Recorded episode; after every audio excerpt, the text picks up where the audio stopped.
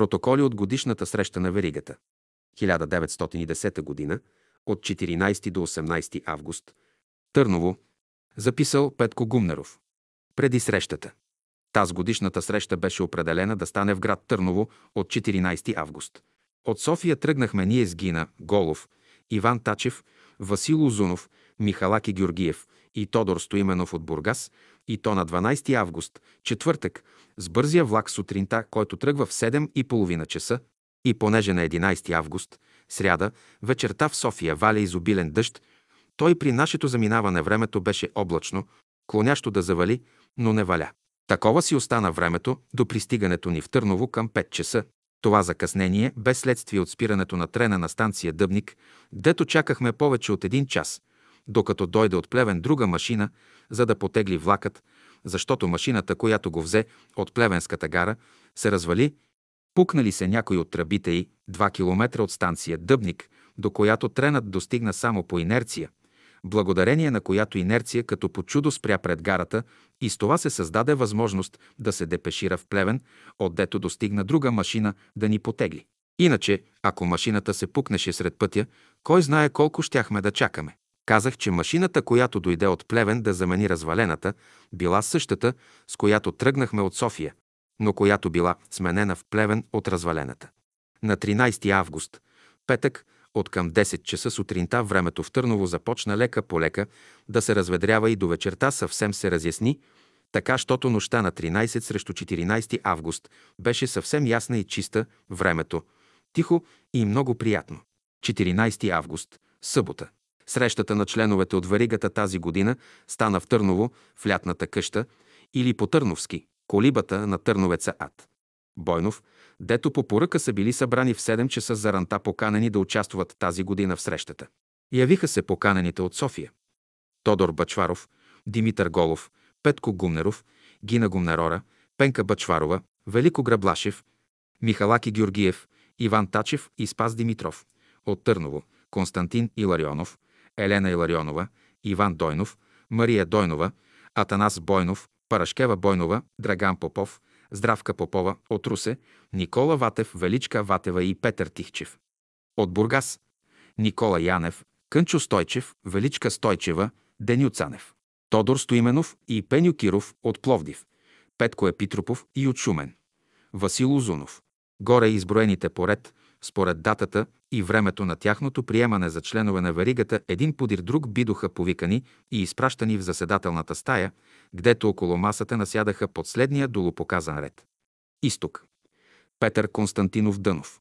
Север. Киров, Бачваров, Гумнеров, Иларионов, Бойнов, Цанев, Озунов, Стойчев, Тачев, Граблашев, Гумнарова, Стойчева, Бачварова, Дойнова. Юг. Стоименов, Голов, Георгиев, Дойнов, Янев, Тихчев, Епитропов, Ватев, Попов, Иларионова, Попова, Бойнова, Ватева. На масата личаха три ленти, прострени от изток към запад с цветове. Розов, жълт, син, поставени тъй, както е отбелязано по-горе. Преди всичко обяви се програмата за днешния ден, за която господин Дънов каза. Най-напред ще последва встъпителна реч, която ще бъде преди обяд, а в 3 часа след пладне ще започне бдение за всеки го по 15 минути в стайчката пред алтаря. Утре 15, неделя, трябва всички да се явите сутринта, рано между 4 и 5 часа. А за подиробедното бдение да помните, че в 7 часа сте свободни с изключение на тия, на които е редът да влизат на бдение. А в 6 часа до вечера всички да сте тук. За сега, понеже часът е 9, нашите приятели ще дойдат в 10, до тогава, до 10 часа, сте свободни. В този свободен час, между 9 и 10 часа, между другите разговори, се разпределиха минутите, през които всеки един от нас ще влезе пред алтаря за бдение от 3 часа след обед. Точно в 10 часа господин Дънов влезе в алтаря, а нас остави в горната обстановка, около масата в тишина и внимание. Няколко минути след влизането ни по господин Пеню Киров, господин Дънов ни покани към внимателно следене, хода на нещата в тая минута, та да можем добре да чуем и запомним тона и гласа, по който приятелите горе ще изпеят Отче наш, щом дойдат да присъствуват. След като всички по покана на господин Дънов изпяхме благословен градиво имя Господня и след настаналата между всинцени тишина и внимание на колене и слушахме молитвата Отче наш, която се изпя на чисто български по думите, както е отбелязана в Евангелието от Матея 6 глава, стихове от 9 до 13, но на глас от никого от нас не слушан до сега, глас, отличаващ се с хармония, в който преобладава духовно трогателно тържество. Гласът бе глас на господин Дънов и се носеше от към алтаря към нас. След като изпя Отче наш, господин Дънов дойде при нас, като зае мястото си на масата и в своята реч между другото каза. Имате поздравления от приятелите, които сега присъстват и тяхното присъствие ние усещаме от изражението на днешния ден. Времето днес е навсякъде ясно, никъде облак не се забелязва, без вятър, съвсем тихо и слънчевият пек е поносим, даже желателен. Въобще всичко в атмосферата е приятно. Ако можем да нагласим душата си, ние през тази година ще получим големи благословения. За да можем да разбираме това, което ни се казва, необходими ни са високо благородни чувства и отваряне на духовните очи. А всичко това става с божествена сила. И ако почнете да обичате Господа с всичкото си сърце, Той ще измени сърцата ви. Той е един. Вашето събиране тук се дължи на Него и силата, която ви държи, е божествена. Това искаме времето да го потвърди и вие ще се уверите, че Бог е бил с вас и че от каквото и да се нуждаете, от нищо не сте лишавани. А ако този свят на вас е нещо неприятен, то се дължи на нашия вътрешен егоизъм, от който нашата душа става като пуста земя, в която нищо не се ражда. Всеки е опитал, че когато минава през някой планински кът, как птиците и ручиите в едно са зеленините, висините и планините правят всичко весело и приятно. Но когато отивате през пустинята, дето липсата на тези приятности се усеща, няма никаква влага и всичко е пусто пред окото ти, униние и тъга на душата ти преобладава. Животът, който ще дойде в нас, е божествената влага, а радостта, която усещаме, то е нещо като онова, което прозябва като семето. За радостта, значи, трябва да има обект и душата ни се радва и весели, когато усещаме това. През тази година искам да спазвате следната основна мисъл. Смирението в живота е една велика добродетел. Не искам да кажа ниско поклонничество, а смирение. Смирението е ниско текущите места. И човек без смирение представя високо място, гол планински връх, гдето няма нищо, нищо не расте, не вирее никаква растителност. Може да има слънце, но нищо не ражда и над него, или на него може само някой орел да прелети и нищо повече. Даже снегът, който пада върху високите планински върхове, слиза върху низините и високият връх нищо не може да се ползва. Така са и горделивите хора, които не могат да се ползват. Както снегът от висините слиза в долините, та се ползват хората в тях. Така и горделивите хора, които служат за благословение на чадата Божии, които са долините, върху които животът расте. Може наистина да се яви противоречие, че горделивите хора изнасилват смирените, обаче това противоречие е само във вашия ум. Може ли един планински връх да влияе върху долините? При разтопяването на снега възможно е да се запълни някоя долина и да понесе неща от нея. Но от това нищо не значи, защото отнесеното е било на повърхността и долината в качествено отношение си остава все долина. Не осъждайте света, защото лошите светски хора служат за нас. Па нали и в писанието е казано, че дъждът се изпраща и на праведни, и на грешни? Втората мисъл е, че ние трябва да имаме прямо съединение. И третата мисъл е да имаме един център, също както когато правим къща, търсим да положим една основа. И първото нещо на човека е да има една основа, а то е добродетелта, която е неизменяема ядка и която с минаването ни през страданията Господ сгъстява, та в тази форма той започва да гради новото тяло, което трябва да се съгради само върху добродетелта. Когато дойдете до любовта, ще научите, че трябва да слугувате и в слугуването божествената любов ще се прояви. Господаруването е най-отекчителното нещо. Чрез законите на любовта ние можем да преобърнем в добри и най-лошите хора. И който знае най-добре да слугува, той е най-близо до любовта. Слугувайте прочие и на жена си, и на децата си, па и на всичките хора. Човек, който не помага и не услугва на страдащите пред очите му, как ще помага на хората, които са далеч от него? Законът е такъв, че трябва да послужите на тия, които са по-близо до вас, та да се отдалечат и ви не препятстват. Тази е заповедта, която ще приложим през тази година. Да започнем да слугуваме. Това е което Господ иска от нас. И на всички, които сте готови в това отношение, Той ще ви съдействува. Злите хора спрямо вас имат същите отношения, които вие имате спрямо духовете. И както отгоре вас ви учат, така и ние трябва да учим лошите хора. Тия противоречия в живота искам да ви станат ясни. Тази е мисълта, която Господ ви дава, за да ви направи живота сносен. Сега ви се дава 12 глава от Йоанна и нека през време на прочитането, каквото на всеки го направи впечатление, да си го отбележи. Та по тия бележки ще станат някои разисквания. Главата се прочете от господин Дънов, а след това той даде отговори на някои от въпросите, възбудени след прочитането. Един горделив човек, за да се обърне, трябва да слезе от височината си в долината на смирението. Има един стих, който казва, че сиромасите имате винаги при вас, а мене не. Това значи, че сиромасите и грешните са едно и също нещо после сиромашия и болест, богатство и здраве са синоними. Един грешник, например, е като един вълк, колкото повече го храните, толкова повече иска да хапе и да къса. Преди 2000 години, когато онази тъмна тълпа искаше разпятието на Христа, вие всички тук сте били в онази тълпа и сте викали в едно с нея – разпни го. Но понеже от толкова с години насам Христос вече ви е засегнал, защото всичкото и вие сте сторили от незнание и понеже съзнанието се е родило във вас, то сега се събуждате, за да изправите грешката на миналото си. Исус Христос дойде за езичниците, това е вярно, но това значи, че дойде за кавказската раса, а семитите не го приеха. Виделината е във вас, Господ е във вас. Вземете мерки, защото не е изключена възможността да го разпънете пак.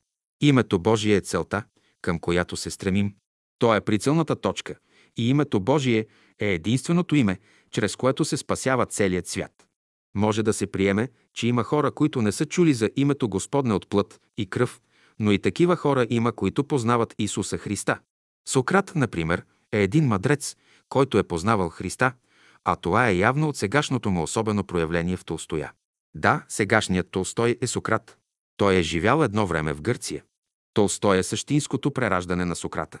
Духът казва Това, което се казва тук, което видите и чуете през време на срещата, няма да го съобщавате навън под никакви условия.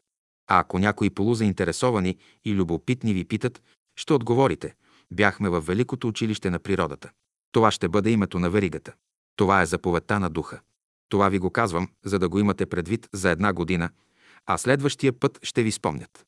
Да не мислите, че като кажете на света нещо от той, което става тук, та вие ще го спасите.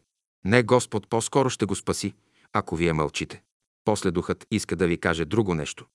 Не се плашете от света, та да искате да отидете в манастир. Някой, например, е чиновник и мисли, че ако той остави тази работа, ще му бъде по-добре. Това е грешка. Никога не оставяйте първата си стъпка, докато Господ не ви отвори нова. Ако някой има желание, лозето не може да разреши, такъв да се отнесе до варигата в годишната и среща и ще се разрешат. Първата дума е влязла в човека чрез храната. Втората е влязла чрез носа и тя именно е разумната душа. Та за това носът е символ на разумната душа. Остата е също символ на любовта, но и същевременно е и символ на животинската душа, която диша, храни се с въздух. Едната живее в основата на главата, а другата – на покрива. Едната живее в долния етаж и тя е животинската душа, а другата разумната душа живее в горния етаж. Но и двете са едно и разумната и животинската душа живеят заедно. Тронът на душата е сърцето. Там е, дето тя живее. Сега ще ви дам някои опътвания за начина, по който ще влизате за молба в алтаря днес подир обед от 3 часа на сетне. Ще се молите, щото Бог да ви даде здраве, разумение на ума и сърцето.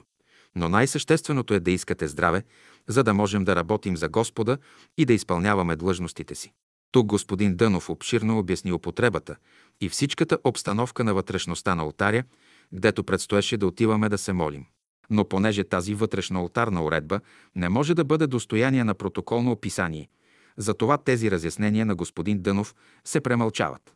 Позволено е да се протоколира само казаното върху находящите се в алтаря пет ленти, върху които господин Дънов обясни. Тези пет ленти представляват петте цвята, ще ги видите. Розова, жълта, синя, портокалена и зелена лента. От тях розовата означава божествената любов, жълтата – божествената мъдрост, синята означава божествения дух. Останалите две ленти са портокаленият и зеленият цвят, двете те представляват човешката душа. Портокаленият цвят представлява физическият човек, а зеленият – сегашното развитие на човека. И след всичко добави. Сега благото, което Господ ни дава, трябва да го използваме, защото то се дава веднъж в годината. Изпяхме всички ангел вопиеща и свят. Свят Господ Саваот, като свършихме с молитвата Отче наш в 12 часа на обед. В 3 часа подир пладне започна бдението, за което се оповести тая заран и през което ще се молим за здраве и прочие, което бдение продължи дори до 10 часа вечерта.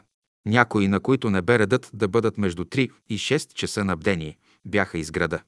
Но в 6 часа всички се събрахме и на групи беседвахме из двора на лятната къща до към 10 часа вечерта, когато всички изредихме бдението си и когато, след като вечеряхме, се разотидохме по квартирите си. Заслужава отбелязване следната мисъл, която господин Дънов изказа пред групата беседващи, които го бяха обкръжили за частен разговор, която мисъл изказа към 7 часа вечерта.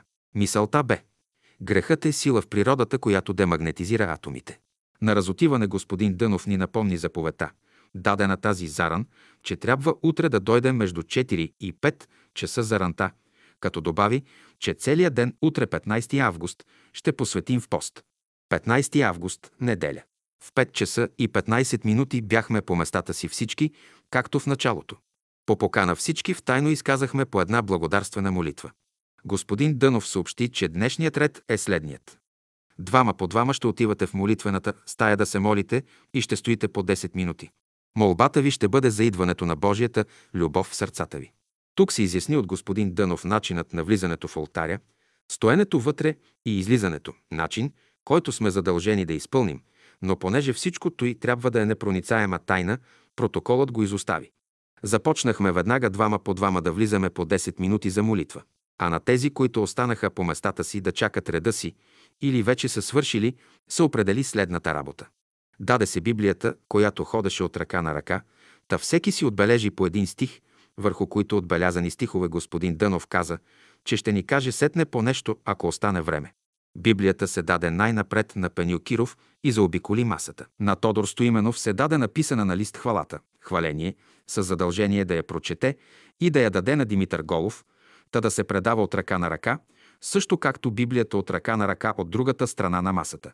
Освен Библията и хвалата, които се подаваха от ръка на ръка, на трето място господин Дънов извади една дълга новонаписана молитва, която даде на Пеню Киров – който я прочете, прочете я и Тодор Бачваров, от когото я взе и прочете Петко Гумнеров, и като че ли изглеждаше, че и тя ще пътува около масата от ръка на ръка, също както Библията и хвалата, обаче господин Дънов я прибра, щом Петко Гумнеров я прочете и сам на всеослушание я прочете пред всички на двора, дето се бяха събрали на почивка, докато се изредят всички в 10-минутна молитва в алтаря. За тази прочетената от господин Дънов молитва сам той се изрази. Тази молитва е молитва на духовете, които участват във варигата, и тя е, която ни свързва с тия духове. Докато не бяхме слезли на почивка в двора, когато господин Дънов ни четеше молитвата, той каза следното. Вчера, 14 август, събота, господстваше портокалената краска цифрите 1 и 4, т.е. животните, животинското царство. Днес, 15 август, неделя господствува розовата краска, цифрите 1 и 5, значи днес сме ние, хората. Утре, 16 август, понеделник, ще господствува жълтата краска. Цифрите 1 и 6, значи духовете. Други ден, 17 август, вторник, ще господствува синята краска. Цифрите 1 и 7, значи синовете Божии. В 8 часа и половина сутринта всички свършиха 10-минутната молитва и от двора, дето бяхме на почивка, си изкачихме в заседателния салон и насядахме по местата си. Господин Дънов показа емблемата на варигата, нарисувана на страница, пръчката, която се даде миналата година, на 16 август 1909 г. преди обед, и върху нея каза Това е законът на варигата, в който са отбелязани всичките етапи на човешкото развитие. Тук господин Дънов по дълбок начин и на философски език обясни етапите и подразделенията на емблемата. Но аз не разбрах и не останаха освен следните откъслични мисли. Всички души, които са излезли от Бога, пречупват правата линия и тогава е станало отражение в триъгълника. А това е, което се казва падение. После се образува друг триъгълник и виждаме същество с две глави, а същество с две глави не може да бъде в хармония с Бога. И това в науката се нарича еволюция. Всяка една душа трябва да премине през всички форми и всяка форма, която човек може да освои, става негов капитал. Без форма никакво знание не може да съществува.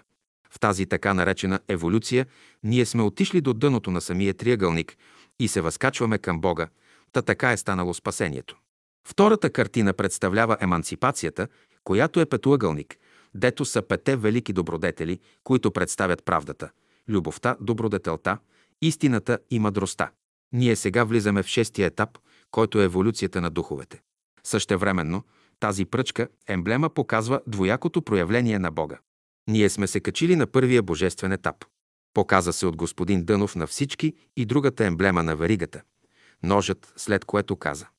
Всяко събитие, за да се появи, трябва да има сила.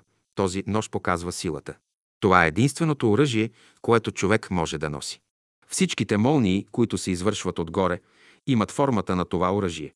Този нож е също емблема и представя меча Божи, и за това го виждаме в кръстообразна форма.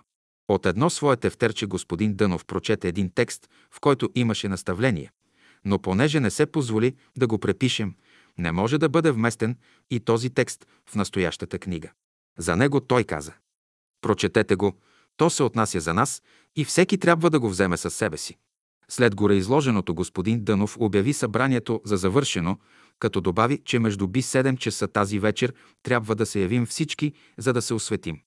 Но понеже почти всички не се считаха уморени и не напуснаха местата си, и сам господин Дънов не излезе на почивка, то завърза се частна беседа, в която се задаваха частни въпроси. В този разговор господин Дънов изказа следните по-важни и от мене разбрани и схванати мисли. Здравето отговаря на тялото, щастието отговаря на душата, а блаженството отговаря на духа. В първата емблема, законът, виждаме цифрите 1, 2, 3, 5 и 7. Едно е Бог в нас, две е божествената любов, но това число е което се подава. Три е символ на живота, целта, към която се стремим.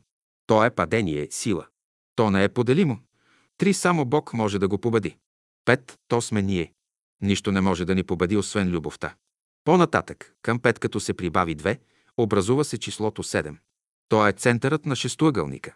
В астралния мир половете не са както на физическия. Там мъжете, които са били на физическия свят, стават жени, а жените стават мъже. В ума ви нека стои следното. Не отделяйте духовния свят от физическия, защото всичко е духовно. В света ежегодно се изтрепват и умират по 32 милиона хора, та в тях, разбира се, се включват и умиращите всяка година македонци. Не се безпокойте за изтребването на македонците, защото ще видите, че колкото се изтребват, двойно се размножават. Следователно тези, които умират, те са сухи клони, а провидението не иска такива. Вас много ви спира мисълта, кой каква роля ще играе в света. Не е лоша тая мисъл, напротив, тя е божествена, но все таки пак не бива да се бърза. И друг път съм ви казвал, и сега ви повтарям, не се старайте да се представите пред хората за добри, защото тогава именно те ще ви поставят на изпит и може би ще ви лапнат. Ако ви лапне светът, хората около вас нека ви лапнат. Вие сами не се показвайте за добри. И този или тези, които ще лапнат един добър човек, има да си патят. Голям е рискът в изпитанието на този, който иска да лапне и унищожи един добър човек. Това е подобно на следното. В река Нил живеят едни жабчета, които при опасност се така сгушват, че образуват острота, пъй да ги лапне някое животно, прояжда стомаха му, та те се избавят, а животното, което ги е погълнало, се извръща и умира. Крокодилите, например, ги гълтат, но винаги жабчетата прояждат корема им. Така става с всеки, който се опита да погълне един добър човек, който по-видимо му е малък, но си плаща онзи, който рече да го закачи без причина. После забележително е другото. В турско време разказват всеки българин, който е бъхтал турчин, винаги турчинът му е ставал приятел. Плата, светът и дяволът – в тия три неща се проявява нашият враг. Така плата е жената на дявола. Дяволът е мъжът на плата. Светът – това са синовете, които са родили плата и дяволът.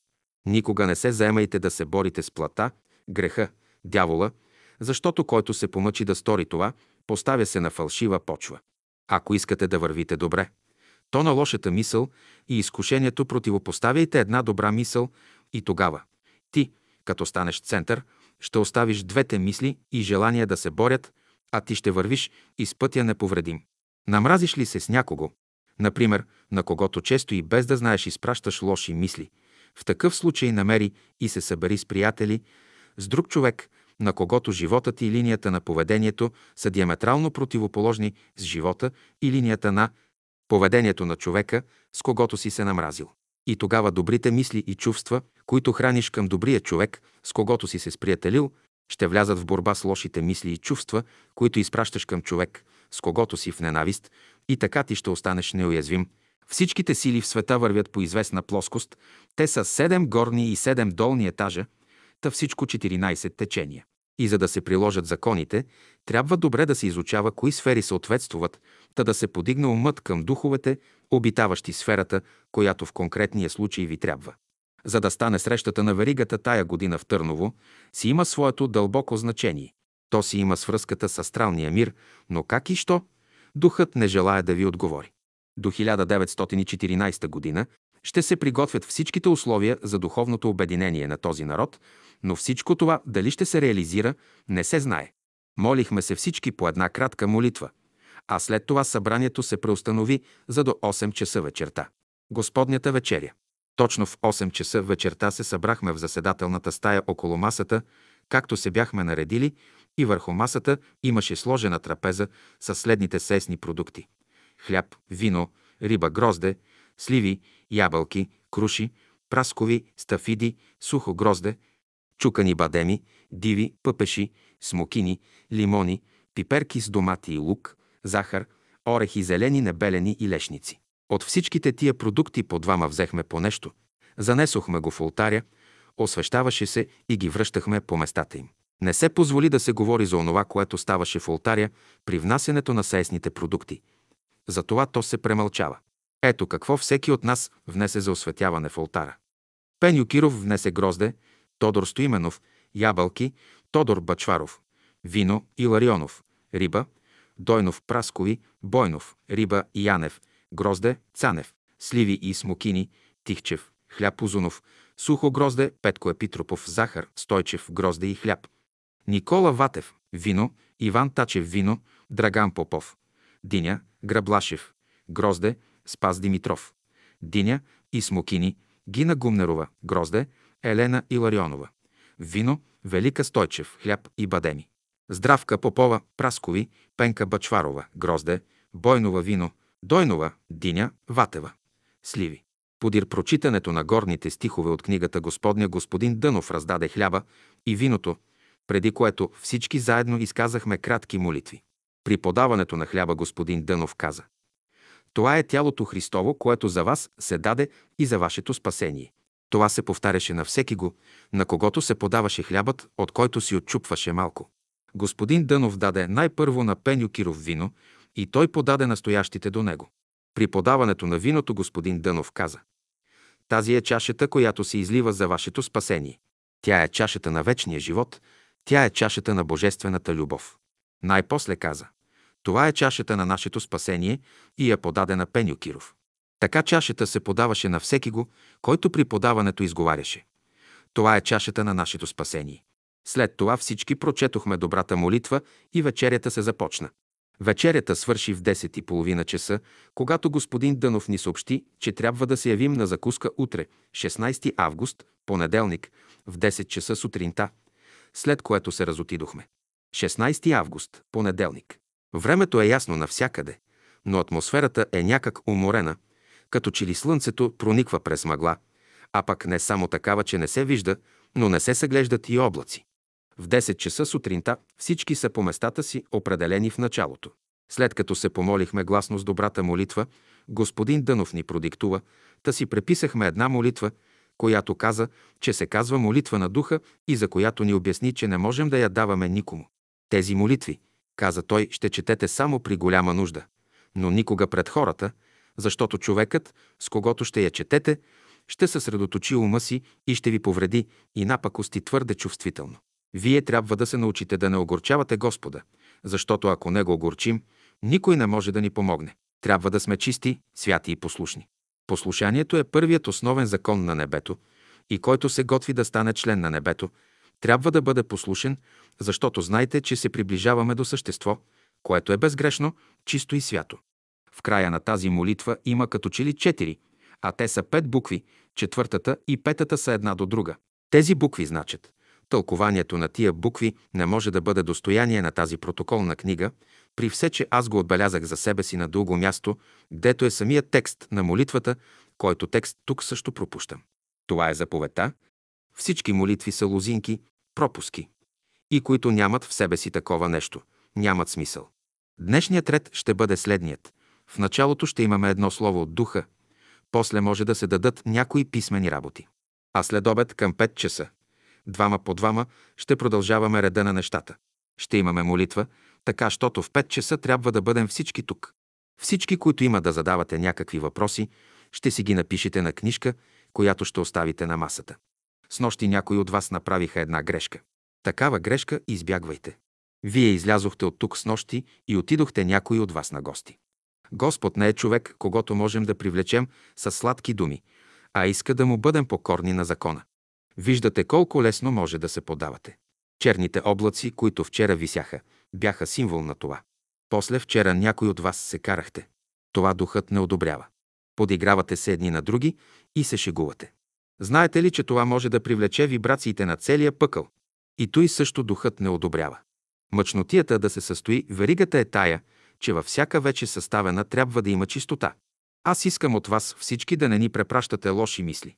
Който иска да слугува на Господа, да слугува доброволно, а който мисли, че аз го викам, такъв по-добре да си седи у дома. Ако някой от вас мисли, че парите, които се събират тук, са за мене, не мисли право, защото освен по 20-30 лева, които може да взимам годишно, по случай годишната среща, другите стоят и се употребяват там, дето духът изисква. Лично аз нямам нужда от пари, защото и така достатъчно си имам. Това е забележка на духа, който ви желая доброто и иска да не се оставяте на духовете, които не ви мислят доброто. Законът е такъв, че за погрешките, които правите, на вас ако ударят по една, на мене стоварват три плесници. Желание има в някои духове да изядат всичките благословения, които тук се дават за вас, а вие да си отидете с празни ръце и с празни турби. Има дух, който всяка година е много и много крал, но тази година не искам да му дадем да краде. Вследствие на тия стъпки и недоразумения, нашите приятели отгоре закъсняха да се явят днес, а с тях щяха да се явят и доктор Миркович и Казакова, но закъсняха. Сега ще почакаме. Веднага господин Дънов даде една книжка, върху която всички, а включително и той, написахме по една дума, та всичко се написаха 28 плюс едно равно на 29 думи, които бяха следните – Господ, правда, смирение, послушание, любов.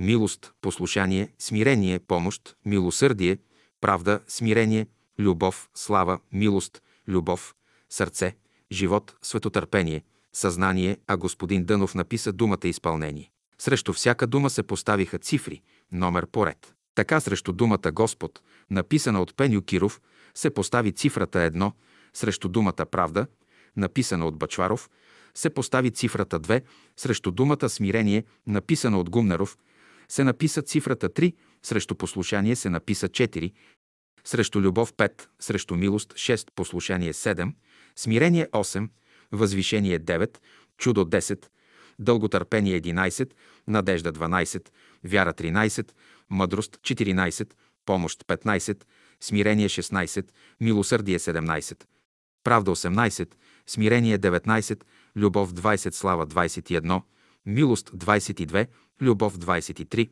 сърце 24, живот 25, свят 26, търпение 27, съзнание 28 и срещу думата на господин Дънов.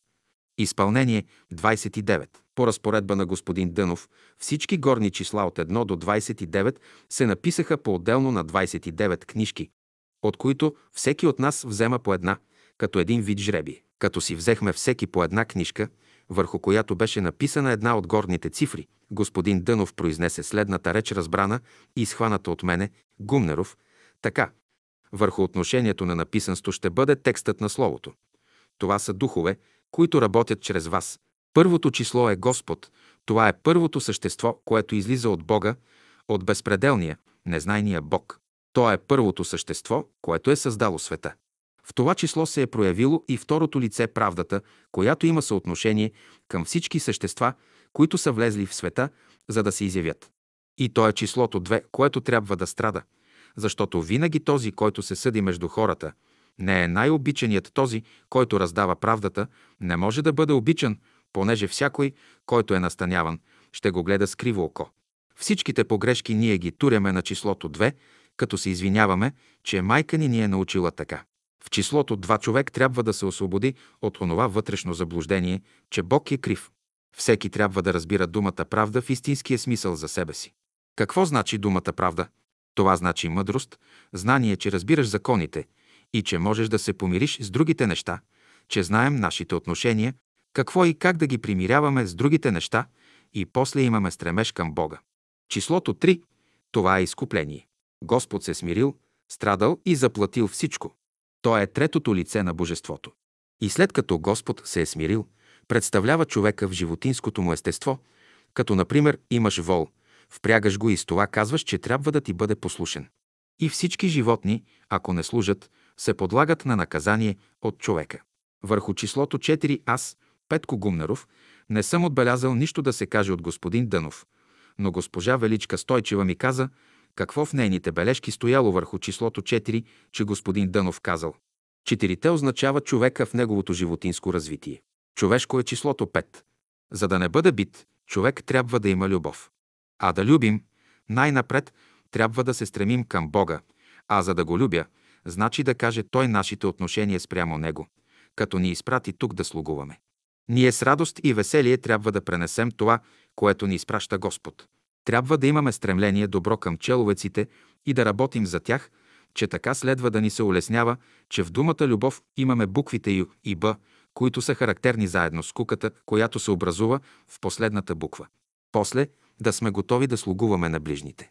Числото 6 – то е законът на еволюцията, което показва отношението на човека спрямо животните, че ние трябва да сме милостиви спрямо всички същества. Това число е създадено от 2 по 3, в него е майката и синът, следователно числото 6 включва всички същества. Никой човек, който не е милостив, не може да има еволюция в него. Аз изхождам от това правило, че когато някой ме обиди, служи си с цифрата 6, която деля на 2, което представлява майката, на която човек не може да прави зло, то примирявам се с човека, който ме е обидил. После иде числото 7, което е също като числото 6, само с прибавено послушание. Числото 8 е смирението и когато човек иска да смири някого, дава му цифрата 2 и 4 и 8. Господ, когато дава на човека богатство, значи иска да го смири. Девет тях представлява възвишеност, всичките възвишени духове, и показва, че те са страдали, дохождали тук да работят. Числото 10 е чудо. Хората искат винаги в света чудеса. С думата чудо иска да каже Господ, да извади истината и да я покаже на света. Страданието, например, е чудо, понеже не си го очаквал. Всякога, когато се дава едно чудо и един урок, трябва да го разбереш и ако не сме го разбрали, значи не сме се ползвали. Числото 11 се състои от две единици и представя вечната борба в света. Това са двата бога, които воюват. Тия две числа воюват. Първият бог е дълготърпението и той е дълготърпелив спрямо другия бог, който иска да го завладее.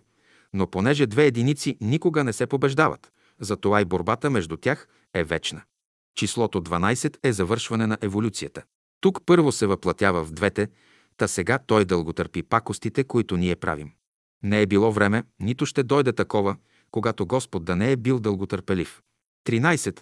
Това е число на вярата, че от всички тия страдания ще бъдем освободени чрез приближаване към Бога и ще му благодарим за тия две крилца, които ни е дал. 14. Тях представлява две по седем. То е мъдростта, която е привела животинското царство в разумно царство. Значи, всичките животни, които са искали да придобият знание и мъдрост, тази сила, която е направило това чудо, е мъдростта. Всички сили, които работят в полето на мъдростта, си имат свой ръководител. Числото 15 е пък законът на еволюцията, която се повтаря, понеже 5 плюс 1 е равно на 6, то е помощ. Числото 16 е преповторение на числото 8, което е смирение. 17 е милосърдието, защото с 8 тях, което се е образувало от 1 плюс 7, има падение и слабост. 18 означава правдата, защото в него виждаме 1 плюс 8, равно на 9, което е най-строгото число. И когато иска Господ да направи някой човек, Той го прекарва на три места по три, равно на 9, и там се минава през такива вибрации, които пречистват всичките мъчнотии на човешката душа, затова са турили, че има 9 ангелски чинове. Числото 19 представлява човека в неговото обществено развитие. Числото 20 представлява любовта. Числото 21 е съставено от 3 пъти по 7. Това е числото на славата. Значи човек, когато завърши своята еволюция, него го очаква слава. Числото 22 е пак преповторение, то представлява пак животните. Числото 23 е съставено от 2 и 3, което е равно на 5. Значи човек винаги трябва да има любов. Числото 24 е съставено от 2 плюс 4 равно на 6. Там е сърцето. Числото 25, това е числото 7, защото 2 плюс 5 е равно на 7. То е животът, истинският живот, божественият живот. Числото 26 е съставено от 2 и 6 равно на 8. Това е светът, в който ние живеем. Числото 27 е съставено от 2 и 7, които правят 9. Значи то е числото 9. Значи то е търпението. 9 е най-строгото число. Числото 28 е пак числото 10. То е съзнанието, то е преповторение на човешкото и политическото развитие. Числото 29 е равно на 11, то е изпълнение. Значи, всичкият този процес на нашето развитие трябва да се изпълни. Следователно, през тази година то трябва да бъде мястото в живота ни. Тази книжка, върху която е написано 28 плюс 1, равно на 29 думи, ще я поставим пред Господа, за да се освети, а след това вие ще си я препишете, като всеки един от вас си постави под думите знака на веригата и след това ще си ги вземете да ги носите у вас през годината.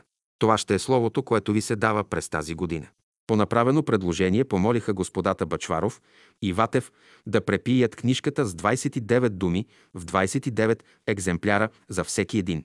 Поканиха се всички от господин Дънов да приберем и съхраним всеки един от час своята книжка с написаното на нея число, което му се падна при жребието. Но понеже всички бяхме написали до числото в книжката и съответната дума, господин Дънов каза.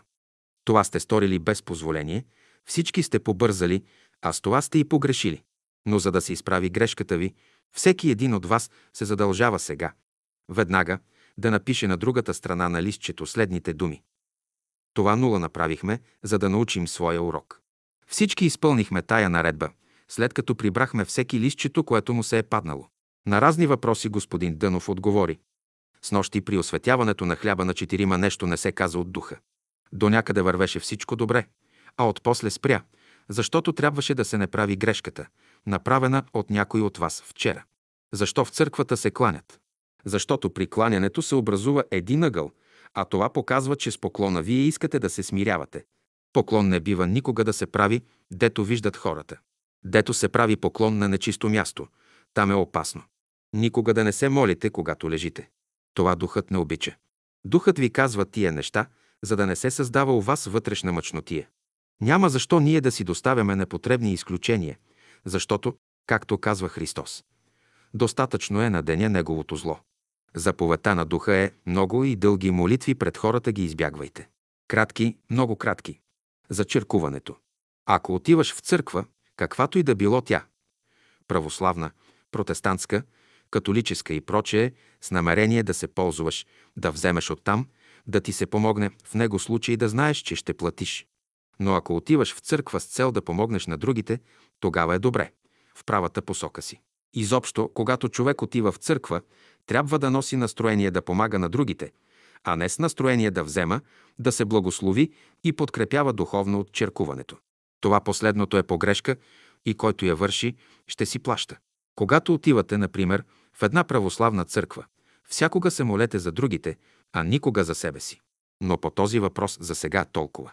Защото, както казва Христос, много може да ви се каже, но сега не можете да носите.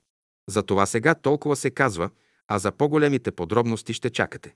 Духът иска да бъдете свободни всички, но свободата ви да не става съблазън, а нашите постъпки да служат за слава Божия. Затова вие представяте сърцето на тоя народ, който е тялото, а вие сте душата. Душата никога не може да мрази тялото. Определеното число за възкресение между българите, това е числото 1400, това е то българският народ. Те са силата. Възкресение, то значи човек да се е наново. Значи 1400 българи има да се сеят наново. Те са тези, в които духът се е вселил и очакват своето пълно раждане.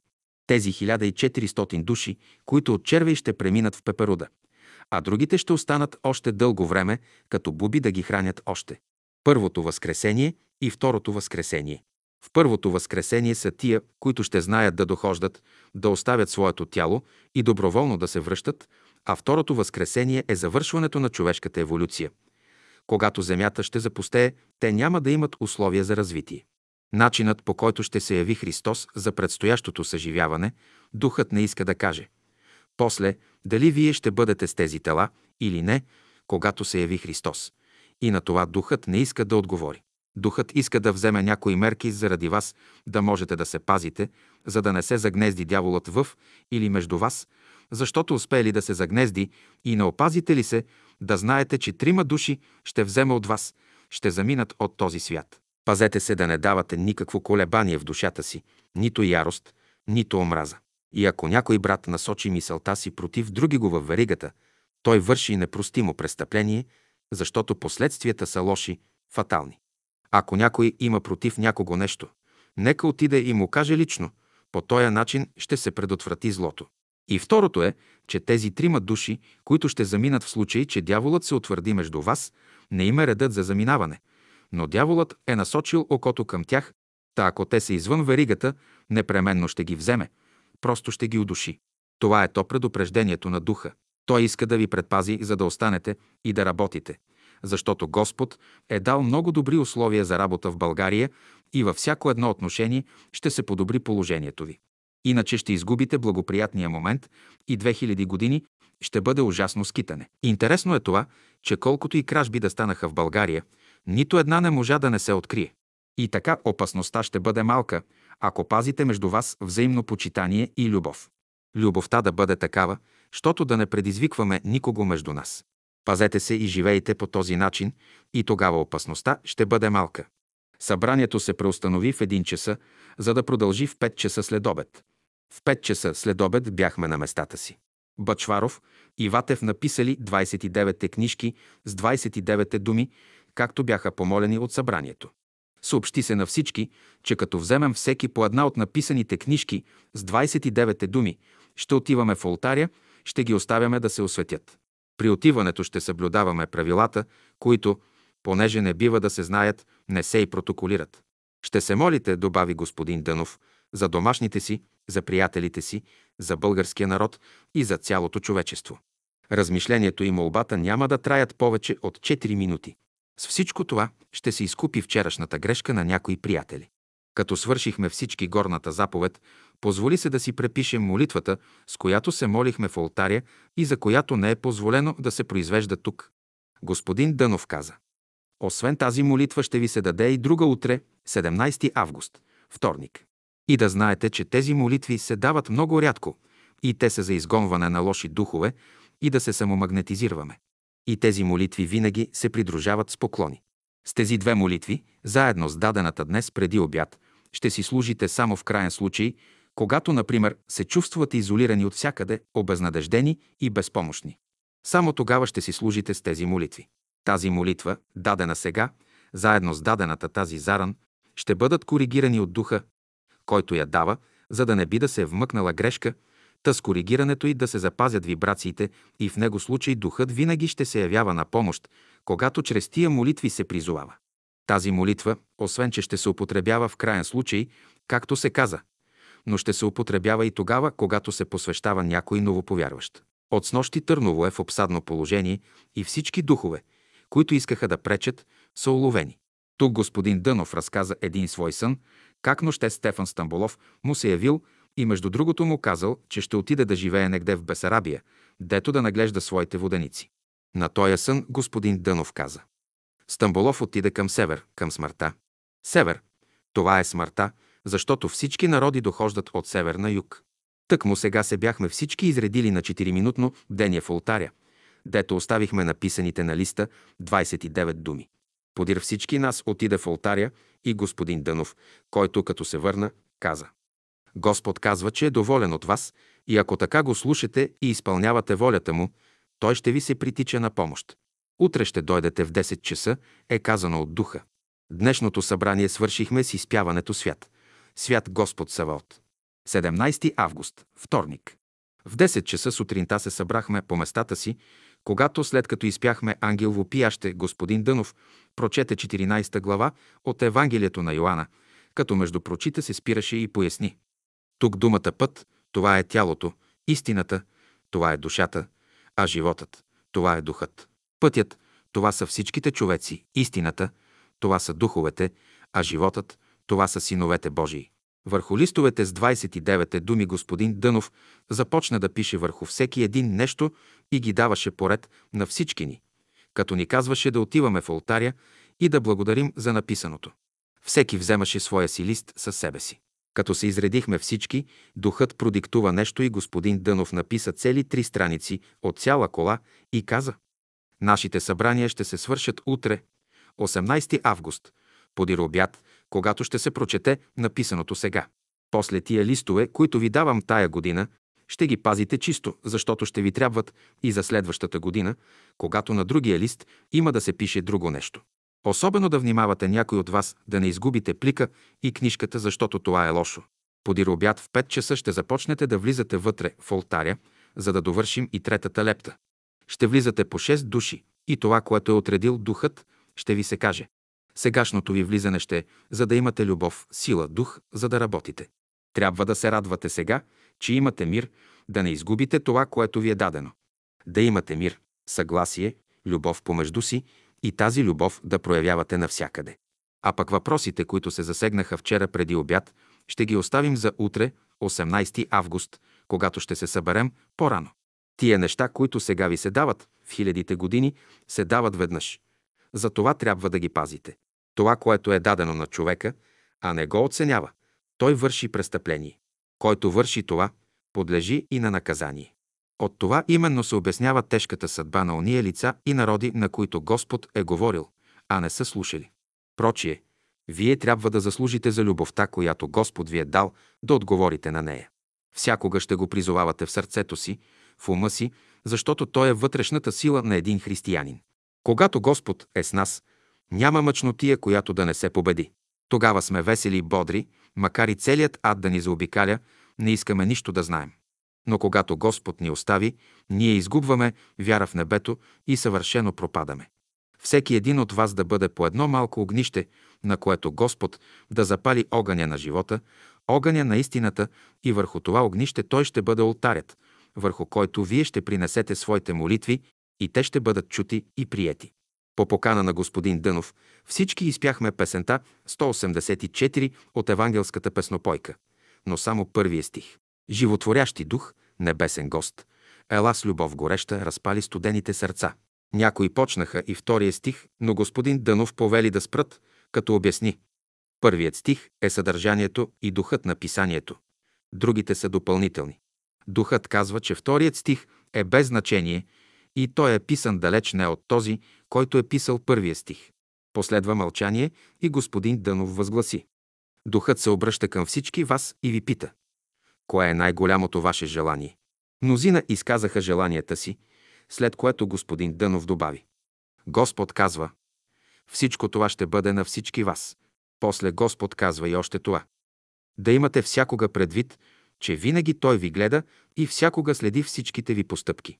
Затова имайте предвид, че кога каквото вършите, кога каквото мислите, всичко е пред Неговото лице. Изберете сега едного между вас да избере и да каже една страница от Библията. Единогласно избрахме дядо Петър Тихчев, който заяви, че избира 999 страница. Господин Дънов отвори Библията и на избраната страница прочете второто послание към коринтияните, 13 глава, от 3 стих до края. Събранието след това се преустанови, за да продължи днес в 5 часа. В 5 часа се събрахме и господин Дънов каза.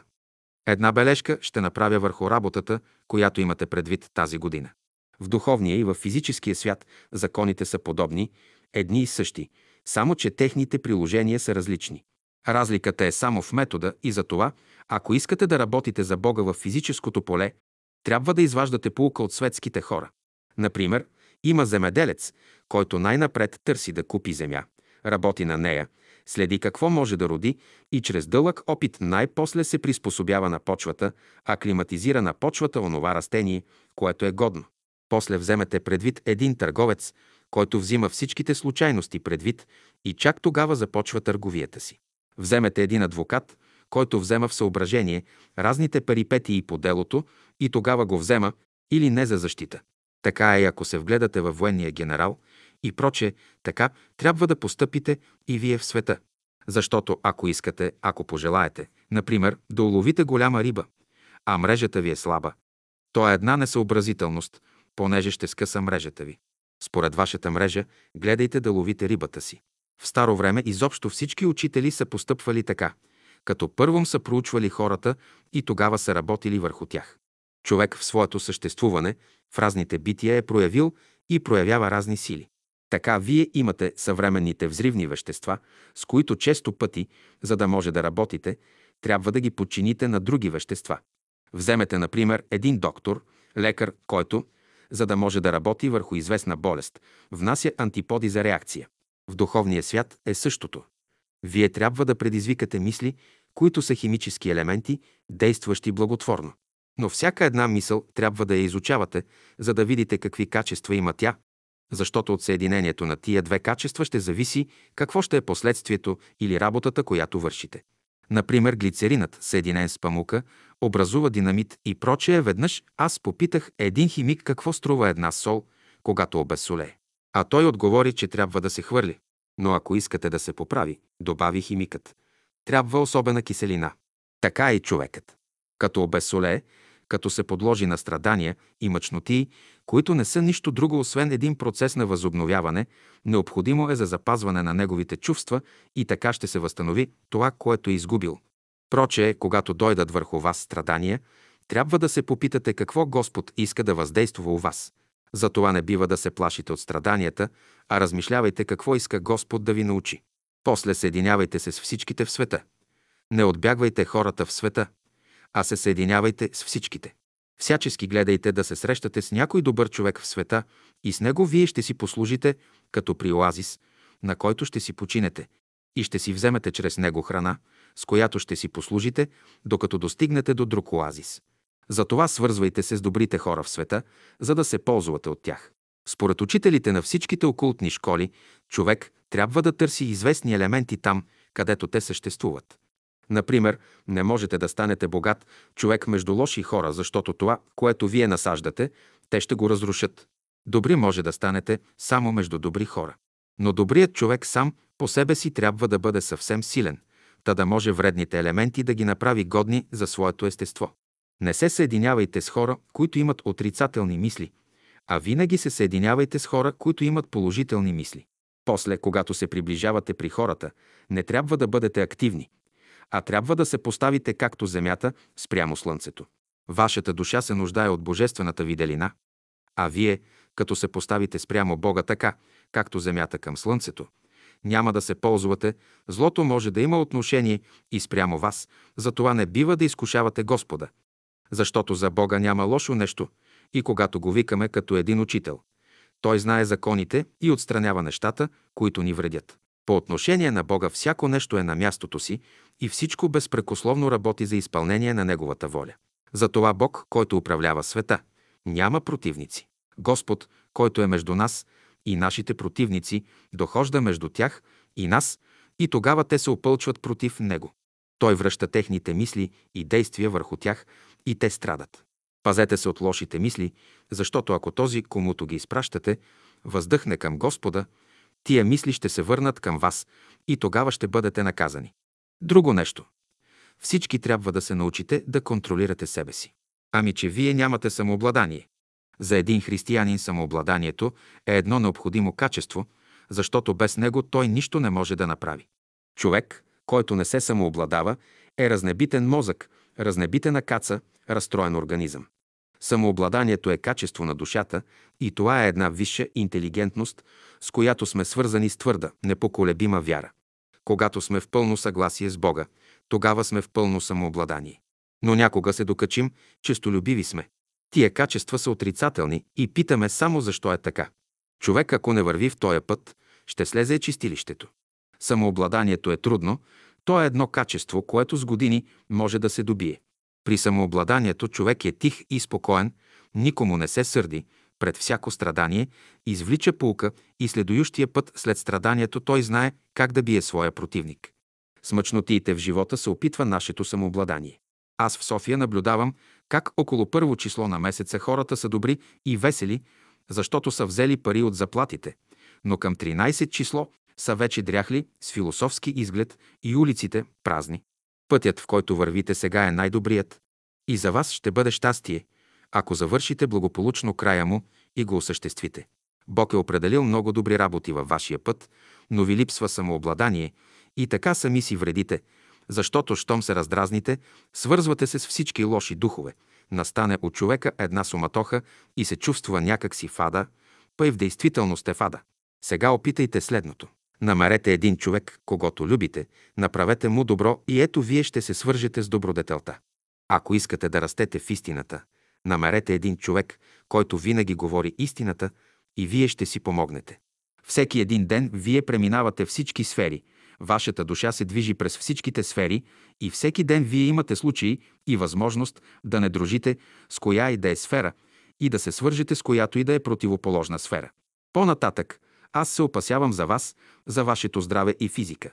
Някои от вас, вместо физически да се повдигнат, те физически се разглобяват и на това именно аз не се радвам, та за това ще ви се препоръчат тая година телесни упражнения. Аз искам да бъдете физически здрави, защото болният човек не е духовен човек. Та вие чухте някои работи тук и като излезете навън, всичко забравете, като че ли не е било, но аз не искам болни хора във веригата. От болни хора във веригата не се нуждая.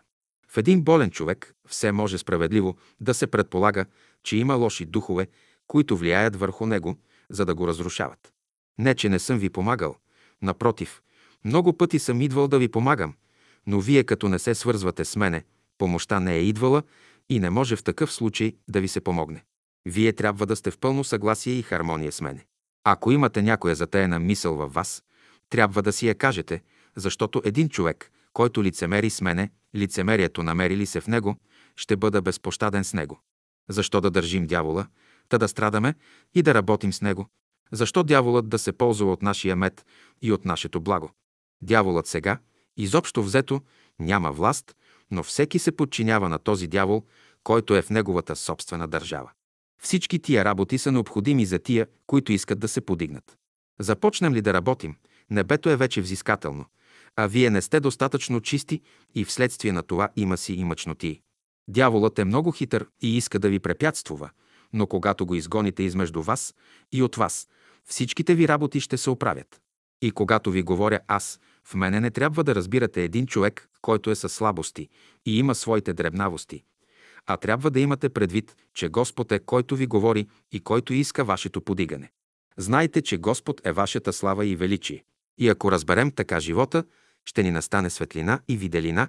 Когато дойде някое страдание във вас, аз може да го лекувам, но когато дойде върху мене страданието, то аз трябва да изпия чашата до дъното, защото на когото е много дадено, много се иска от него. Проче, ние имаме работа с един свят организиран, който държи сметка за желанията ви, те изпитате много строг.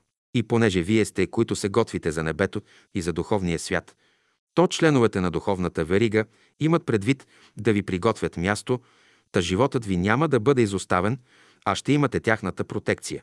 Но вие трябва да докажете, че заслужавате това. Някои от вас знаят това, пъшкат от дълговете си, но тия дългове ги имате, знаете ли защо? Причините на всичко това ви са известни. Така, щото ще оставим теоретическата страна на въпроса и ще пристъпим към работа. По-добре да работим малко, отколкото да имаме велики проекти. Имаме няколко приятели, които са в затруднително положение и на които веригата трябва да помогне, но не само да им помогне, но дълбоко да пожелае, щото на всеки един от тях да се помогне. Ние трябва да помагаме на хората от онова, което имаме, да им дадем, да им дадем онзи стимул, който да ги повдигне и помогне. По този начин можете да си помогнете и работите ви да вървят много добре.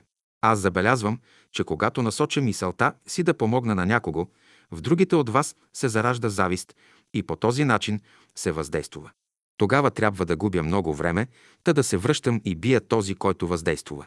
Не би трябвало така да въздействувате, защото бъдете уверени, че тия приятели от вас, които са материално спънати, препятствуват и на вас. А пък тия приятели, които въздействуват, защото завиждат, нека не гледат така на работата, но да бъдат уверени, че един ден ще дойде и техният ред да им се помогне. Спънката на тия приятели от материалните мъчноти е дяволска мрежа, която трябва да се разкъса и която е изместена отдавна. Но когато искате да помогнете на някой човек, питам аз, как трябва да го заобиколите с вашите мисли? Граблашев и Тачев разказват свои опитности по зададения въпрос. При прилагането на психическите закони има много методи, но ние имаме често пъти отрицателната страна на субекта, на когото искаме да помогнем. Например, искате да нахраните някой човек, дадете му храна и той я повърне. Искате да помогнете на човека материално, но той е чрезвичайно честолюбив. Той последният трябва да счита, че тия мисли на неговите приятели са от Бога, а не от хората, защото ако мисли, че са от хората, то в този случай той, като честолюбив, неутрализира мислите на своите приятели и така не могат да се уреждат работите му. Искам от всички вас, които сте в мъчноти, да имате самообладание и да не се страхувате. Страхът и съмнението искам да изчезнат от тези, на които аз имам намерение и желание да им помогна. Това е волята Божия. Страх може да има човек само когато греши, а от нищо друго да не се плаши. Христос много ясно е казал, всичко, каквото попросите, като вярвате, ще ви бъде, ако не се усъмните. Ние трябва да се предоставим на Бога като едно същество, което ни слуша. Бог не търпи абсолютно никакви съмнения.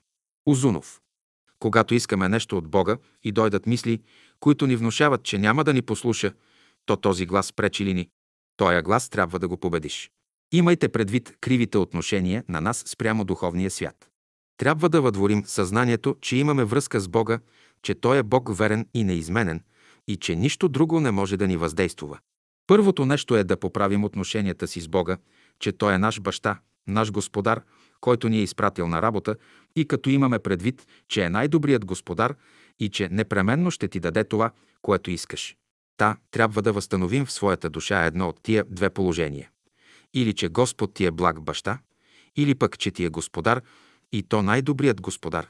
Представете си, че хората ви раздумват да не следвате този път. И тук аз ще ви кажа за пояснение, като какво може да свърши съмнението. В Англия един бележит лорд имал 400-500 длъжници, за които той дал обявление, че ще прости задълженията на всички онези от тях, които на определено място и на определен ден и час се явят при него и изявят това желание. Много и почти всичките се събрали, но вместо да побързат на определения ден и час да се явят при него, на когото да изявят желанието си, че искат да им прости, те започнали да разсъждават помежду си и да си казват, че това обявление и тая покана лордът го правил само да ги опита, а не че всъщност ще им опрости дълговете. Продължавали да разсъждават върху характера на лорда и остро го критикували и така увлечени, нито един не се явил пред лорда. Изведнъж дохожда един бедняк. Дрипав, окъсан и се опътва право при лорда, без да губи нито минута, понеже часът бил настанал. Явил се на определения, час при него и лордът му простил дълговете. Много често тази история се повтаря и с вас. Когато имаме нужда, очевидна или явна, ние започваме да философстваме и разсъждаваме, че сме недостойни, че Господ няма да ни послуша, че няма да се занимава с нас и прочее, и прочеета. Виждате, че самиенията и колебанията са, които ни препятстват. В. Узунов. Тази година детето ми се разболя, молих се, обаче един глас в мене ми казва «Няма, няма да те послуша». Питам аз, мое ли е съмнението или чуждо? Съмнението е чуждо. Законът е следният. Ние трябва да имаме помощ всякога. За да работят духовните закони на физическото поле, трябва да има огнище, фокус. В душата си трябва да имаме фокус. И ако вие нямате достатъчно този фокус, трябва да намерите друг човек, който е с по-силни трептения, и той ще даде по-силно потеглуване нагоре и ще ти помогне. В разните окултни школи при приложение разни са и начините. Но най-безопасният начин е този, който употребяват християните, защото ако прибегнем до някоя окултна школа, там са свързани с духове, които, за да ти помогнат, ще искат да възприемеш техните възгледи и прочее, и така работите се затрудняват. Ако се обръщате към Бога, и вярвате, че той действително е силен и че всичко може да ви даде, то ще ви се помогне. Но ако чувствате слабост тук, то обърнете се към разните краски. Така, когато искаме да въдворим здравето, прибягваме до портокалената краска, когато искаме да въдворим волята, употребяваме жълтата, когато искаме подем на ума и духа, синята и така нататък. Човек трябва да се упражнява, да види коя краска може по-добре да си представи и да знае, че тя е основата на неговия мозък, а човек, който не може да си представи нито една краска, то значи, че мозъкът му е в анормалност. И така, вие трябва да търсите скъпоценните работи между хората и когато подобрите един лош човек, вие сте изкопали един много голям брилянт, който ще ви бъде съкровище. Не се плашете от лошите хора. Вие се плашете от тях, само когато им съдействате и вървите наедно с тях. Лошите хора са потребни, за да ни размърдат в този свят, защото, както върху водата, която е в бездействие, се явява жабуняк, а напротив, когато е подвижна, тя е полезна, плодотворна и здравословна, така и с нас, затова вашата вода у вас трябва да я размърдате. Образувайте си добри мисли и никога не мислете, че някой ваш приятел може да ви спъне. Ами, че вие сами се спъвате, като задържате тази лоша мисъл у вас. Иначе, казвам ви, няма сила, която може да ви спъне в този свят. Щом се роди в ума ви лоша мисъл против някой ваш приятел, това е вече от лукава го и днес хората знаят повече за дявола, отколкото за Христа. Церът против лошата мисъл, когато попадне върху човека, е хич да не се разговаря с нея и да обръща ума си към Бога. Аз искам всичките приятели, които имате отеяни мисли, да ги изпъдят, да ги напуснат. Тази година аз искам да стимулирам тази отайка. Трябва да има чистота между вас, за да може да действа законът, който ще турим да работи между нас, защото иначе може да последва изкъсване на брънката. Дръжте се към Бога с всичката си сила, с всичкия си ум и воля и тогава само ще дойдете в правата посока. Истината сама по себе си е ясна. Вие трябва да се държите с Господа също както що гледате мене. Старайте се да виждате Господа във всеки един човек. Тогава сте в правия път. Не изпускайте изпредвид думите Христови. Търсете първо Царството Божие и правдата Негова и всичко друго ще ви се приложи. Един човек трябва да бъде девет пъти прекаран през Божествения огън, за да се пречисти. Господ ни е казал, че през тая година ще помогне на всички тия, които са го призовали и са искали от Него. И аз съм свидетел, че Той е обещал да ви помогне през тази година. Но вие гледайте да не го спънете в работите му. Това не е едно предположение, а една действителност. Искам от вас да бъдете тихи и спокойни. Не бива да се страхувате. Аз съм свидетел на обещанието Господне, че през тази година Той иска да ви помогне на всички в това, което сте искали. И помнете, че всякога вашето съмнение оскърбява Господа, който е нежен, твърде деликатен. Бог е истинската свобода в света и иска всеки да му слугува по свобода. Господ е много трудолюбив и деликатен. Всичките духове са се научили от Него как да слугуват. То се знае, че и Той има известни незгоди, и Той страда, но всичко това преобръща на добро. Най-после искам всички членове от веригата да правят упражнения, чисто и ясно телесни упражнения. Това го изисква духът и то е, за да се образува хармония във вашия организъм. И това ще го правите редовно, поне няколко пъти в седмицата. Това е един начин как да връзваме ума за работа за тялото. Тъй, щото ще имате тогава здрави тела, здрави умове и здрави души. Ако искате да помогнете на някой от приятелите във варигата, трябва да съсредоточите ума си към него. Аз искам вие да се научите да действате от името на варигата, за да оякне вашата вяра. Да изпращате всичките си добри мисли към приятелите, защото ако не сторите това, аз сам ще го направя. Но искам и вие да направите нещо, та да се оякне вярата ви. Аз ще ви дам думата, а вие ще я разработите и оползотворите. За труда няма да ви се даде нищо, трудът ще бъде даром. Искам да бъдете свободни, свежи, весели и като заминавате от тука за домовете си, да мислите, като че ли имате всичко със себе си. Унилостта на духа да ви напусне. После трябва да имате смирение. Най-сетне на Христа удариха 60 000 удара, а знаем, че и Той, като е в човешко естество, имаше честолюбие. Защо слънцето е потъмняло, като е умрял Христос? Защото с умирането Христово е дошла една велика вълна, която е затъмнила слънцето. Също, ако имате една обикновена лампа, пред която ако положите електрическа, обикновената лампа няма ли да потъмне? За тия братя, на които искаме да помогнем, ще затаите мислите си в сърцата си и ще им пожелаете сила, като се помолите с девиза.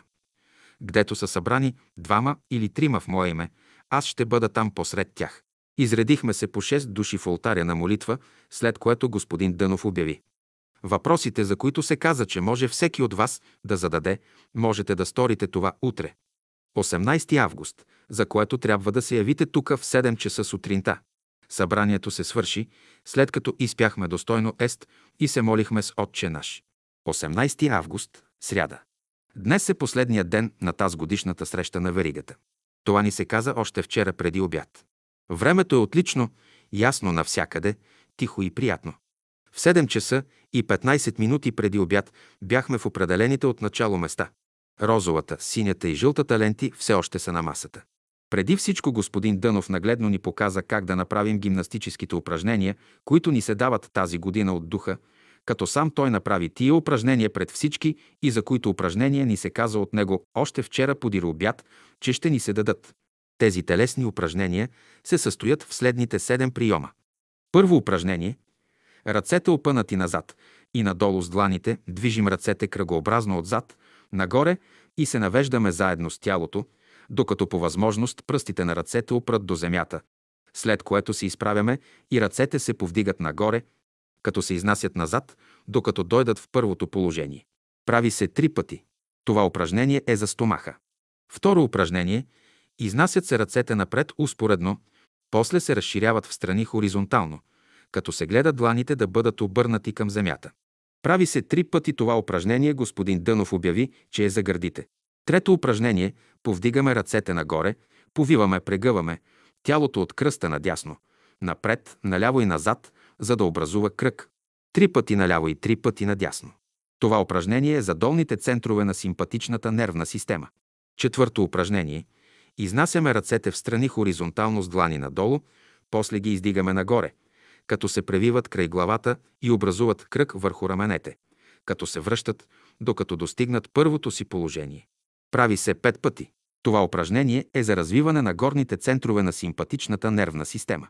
Пето упражнение – изнасяме десния крак и дясната ръка един срещу друг, докато се допрат пръстите им, след което се описва кръг с ръката – а кракът се свива назад постепенно и съобразно с кръга на ръката, докато пръстите на ръката допрат петата на крака, който се превива в коляното назад с стъпалото нагоре. Прави се три пъти с десния и три пъти с левия крак и ръка. Въжи за уякване на нервната система. Шесто упражнение. Изнасяме ръцете хоризонтално напред с длани надолу. Извиване на трупа от кръста нагоре от дясно наляво, като се гледа, щото главата да бъде на противоположната страна на ръцете и трупа. Прави се три пъти. Това упражнение въжи за усилване кръвообращението в мозъка и за него господин Дънов обясни, че е най-хубавото упражнение. Седмо упражнение. Протягат се ръцете напред с длани надолу, завиват се нагоре и се извръщат назад, прикляква се на цяло стъпало, без да се вдигат петите, загребва се с ръцете, като тези последните се изнасят нагоре в първото положение и се изправя и тялото. Прави се три пъти. Това упражнение се дава за усилване на малкия мозък. След това господин Дънов сам направи горните упражнения, за да ги видим и разберем, после седна и поде. Тези упражнения ще правите, защото са дадени от духа и ще ги правите всеки петък или сутринта, или преди обед, или преди лягане на гладно сърце по половин час. Когато ги правите всичките минути, докато траят, умът ви да е съсредоточен върху тях. Тези упражнения са вързани с известни влияния, и ще произведат много силни вибрации. Най-благоприятното време да се правят тия упражнения е сутрин или преди лягане вечер, както духът повели. Подир обедното време е най-неблагоприятно време за тия гимнастически упражнения и духът него не препоръчва. Тия упражнения ви се дават, за да бъдете здрави. Те се дават за пръв път и в никоя книга по здравословието няма да ги намерите. И аз искам да видя как ще подействуват тия упражнения върху вас, защото те се дават и за концентриране на ума. Продиктувани се молитвата, с която се молихме с нощи подир обед, когато влизахме в алтаря по 6 души. Но тази молитва не може да се изложи тук. След това господин Дънов прочете на всеослишание и ни продиктува и си написахме посланието, което духът даде вчера преди обед. Това послание гласи Аз съм Господ ваш верен и благи, който винаги пази своето обещание към уния, които ме любят. Ходете пред мене с чисто сърце и аз ще благоволявам да ви помагам в трудните времена на вашия живот.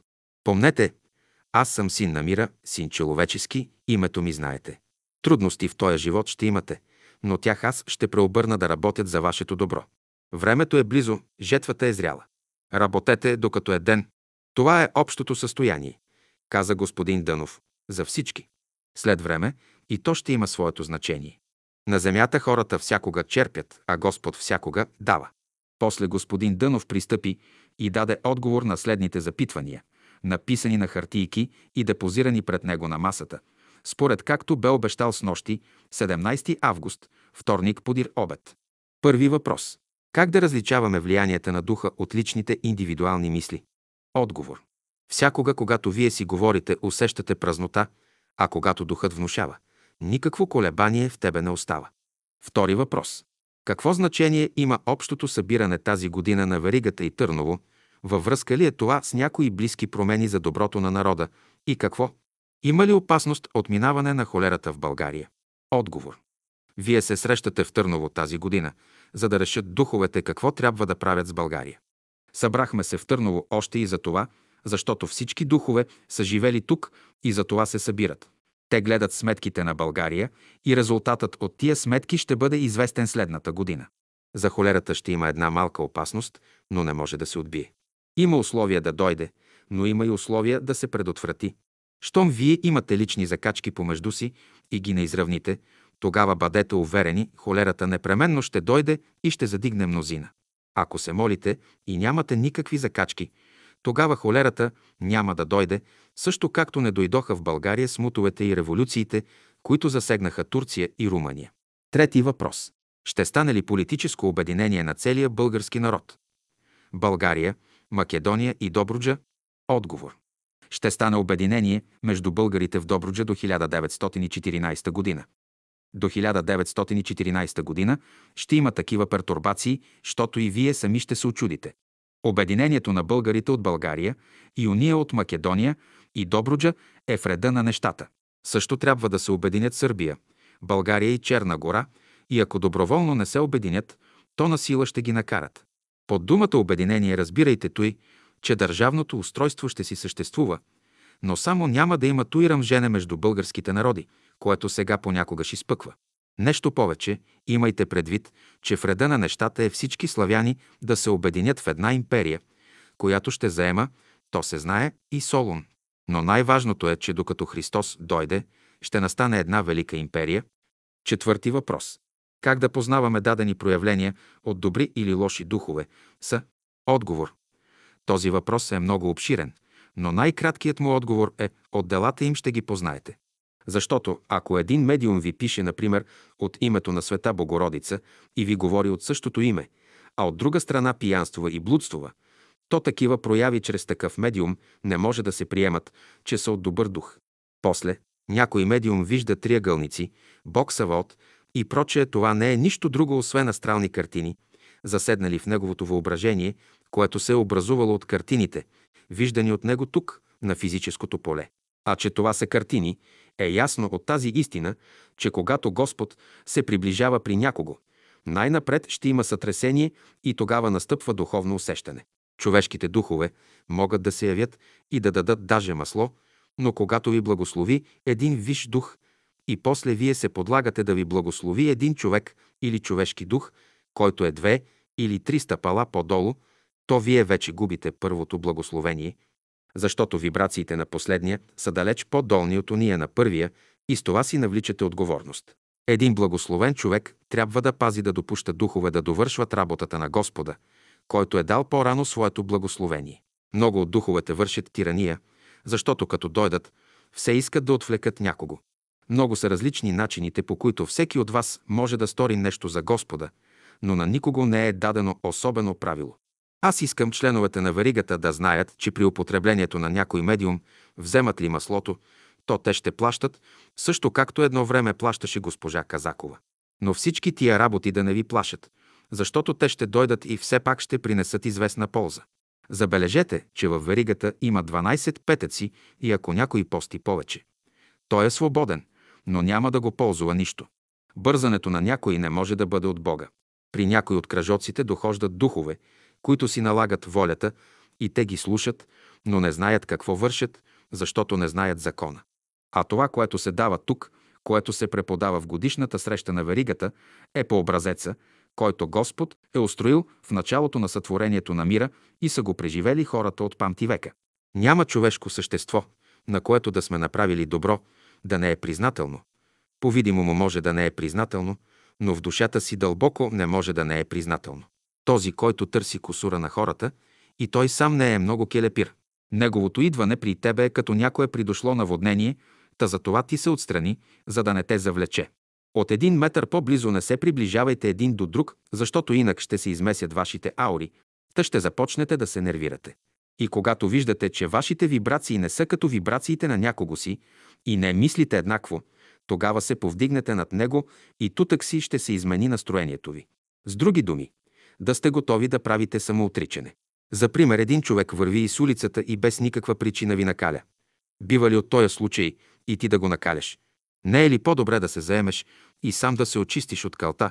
В много такива предизвикателни случаи да знаете, че се изпитва вашето търпение и според каквото сте сторили. Ще се отбележи и балът на вашето търпение. Членовете на варигата в много отношения са взискателни и честолюбиви и това е, което ви пречи. Най-мъчно нещо е да се научим как да живеем. Пети въпрос. Каква работа трябва да заловя, да не ме спъва духовно? Отговор. На този въпрос ще се каже той, че каквато работа и да заловиш е най-добре, отколкото да стоиш празен. Най-хубавото е да се заловиш за работа, която е по сърцето ти и която ти е приятна да я вършиш.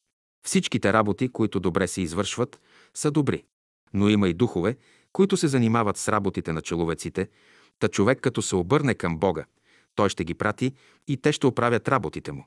В небето има специалисти за всичките работи и няма работа, която духовете в небето да не могат да я оправят. Шести въпрос. Ще оздравее ли окото ми и какво да правя да стане изцелението? Ще стана ли консул в Америка и ще бъде ли добре за мене? Отговор. Този въпрос е на господин Граблашев. На първата част отговорът е да започнеш, казва духът, постепенно да мислиш, че окото е нормално и да престанеш да се съмняваш, че в окото има нещо. Освен това да започнеш да направляваш и отправяш над себе си зелената и синята краски и то веднъж в седмицата, а именно петък, след като си направите упражнения. И това ти се дава за една година, та да се види какви резултати ще се добият. Това така се дава, защото окото ви не е болно. Ако беше болно, щеше да ви се даде да отправяте портокалената краска. Никаква операция не бива да се прави на окото.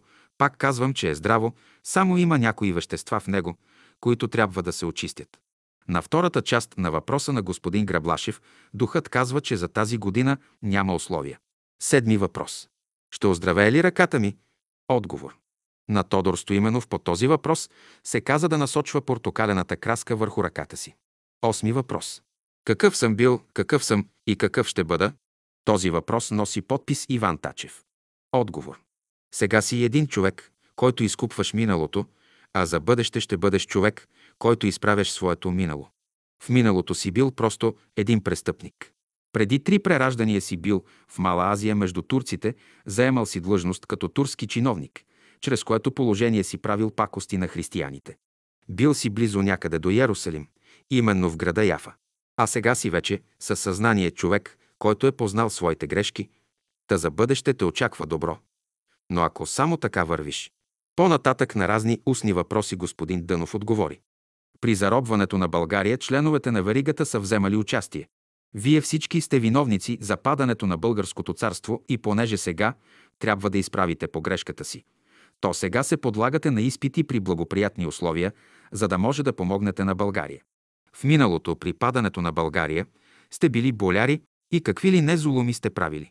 На всеки го миналото му е интересно и може да се наредим, та всеки да види своето минало, но няма благоприятни условия тази година, а и дощата година, ако се създадат условия, тогава ще правим опита.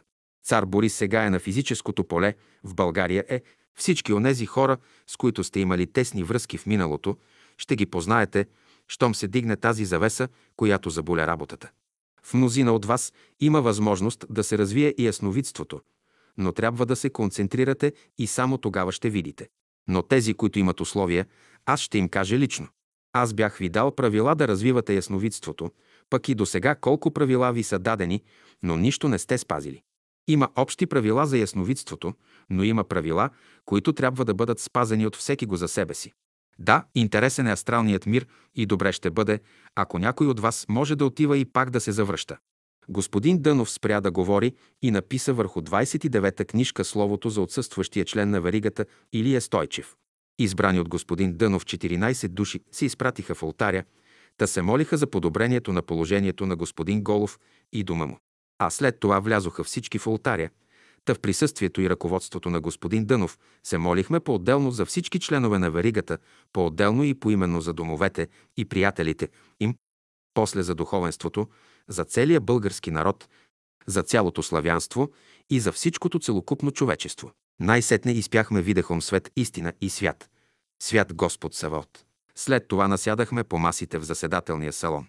Веднага след изпяването на песните господин Дънов съобщи и за присъствието на духовете на починалите наши приятели доктор Миркович и Мария Казакова, подир което добави. Поздравляват ви и казват. Ние се радваме на делото, което Господ ръководи на земята, защото животът е както на небето, така и на земята и най-голямата ни радост е да изпълним Неговата воля. В небето става приготовление и скоро земята ще бъде посетена от жителите на духовния свят, които идат да изпълнят волята Божия на земята. Ние се радваме, казват те още, че варигата е нараснала и че има толкова присъстващи. Ние се радваме, че семето, което посяхме, сега възраства. Нашите поздрави на двама ни към вас. Бог да ви благослови и във всичките ви желания, намерения и усилия. Ние през цялата година сме работили с вас за делото. В България сега има много неприятности, но тия неприятности Бог ще изглади. Ще има няколко държавни мъже да се вземат от земята, защото е потребно изкупление. Михалаки Георгиев пита. Моля да ми каже докторът, защо първата година ми говори много, а сега нищо не ми каза. На този въпрос докторът отговори. Върви, издръж изпита до край. Михалаки Георгиев пита пак. А госпожа Казакова какво ще ми каже? Тя отговори. Ти си, който можеш да носиш. Дядо Петър Тихчев пита. Сестра Мария може ли да ми каже нещо за мене? Отговор. Аз ти обещах да ти помогна материално, но сега, както виждаш, не съм на физическото поле, но пак ще ти съдействувам. Тодор Стоименов пита. Господин докторе, още колко години ще съм тук? Отговор. Като свършиш работата си, а може да я свършиш в 10 и в 25 години. Аз ще те посещавам сегис тогис и ще те опътвам да работиш. Тодор Бачваров пита. Одобрява ли докторът плана на списание Виделина? Отговор. Ще имате материални спънки, планът е добър, но материално се спъва. Но да не се обесърчаваш от духовете, не оставяй да те обесърчават духовете. Иван Дойнов пита. Явява ли се госпожа Казакова тази година някъде и колко пъти? Отговор. Явявала съм се на три места. При госпожа Елена Тодорова, госпожа Маркова и при. Но жалко е, че при вас съществуват същите разпри, както когато аз бях жива. Приятно ми е, че госпожа Величка е тук. Сега ще работиш за мене. Граблашев пита. Не желая ли доктор Миркович да каже нещо за мене? Отговор. Радвам се, че ти поддържаш каузата, която аз съм поддържал и за усилията, които правиш. Поздравлявам ви и да не се боиш. Аз ще ви съдействам в работата. Българите мъчно стават спиритисти. Константин Иларионов пита. Доволна ли е госпожа Казакова от направлението, което се дава по възпитанието на Марийчето? Отговор. По-добре от това не може да бъде. Господин Дънов каза, че госпожа Казакова е посетила Тодор Стоименов миналата година на 15 август. Стоименов пита. Госпожа Казакова има ли да каже нещо за мене? Отговор. Да не се жениш. Бойнов пита. Нещо за България да кажете, госпожа Казакова. Отговор. Много мътна вода ще изтече от България още, докато се оправи работата. Ами госпожа Бойнова и Дойнова навикнаха ли да ме обичат? Гъжите Бойнова и Дойнова отговориха. Любовта изправя много грешки. Сега да се обичате и да не се карате. А с Стефани да оправите недоразумението, което имате. На Стефанка Дойнова пожелавам учителствуване и добра сполука. Докторът каза на Бачваров, че е срещнал баща му и майка му и че са били добре. Озунов пита. С какво се занимават докторът и госпожа Казакова сега? Госпожа Казакова поздравлява Елена Иларионова и пита получила ли е нейното наследство. Ел. Иларионова отговаря. Благодаря, моля да ми съдействува. Госпожа Казакова ти казва, Еленке, че това, което си намислила да вършиш, ако го вършиш с вяра, ще успееш. Отказа се от мисълта да прати столовете на Иларионов, след като премина, защото няма възможност, липсват условия. Ако подобно нещо е обещала, то е защото е била на физическото поле. За материализация е готова, стига да има условия, сходни с нейните вибрации. Но такъв подходящ медиум аз не зная. В пространството има много препятствуващи духове, да не мога да свърша тази работа. Работата ми е, добави Казакова, да внушавам добри мисли на всеки го от вас. Това е много мъчна работа, защото много пъти, когато ви шепна на ухото, вие не ме слушате. А пък аз сега си върша стария занаят да скалувам, защото това ми е по сърце. На въпроса на Граблашев отговори. Тук има и съдилища, следователно има нужда от адвокати, само че държат добрите адвокати, а лошите ги отстраняват.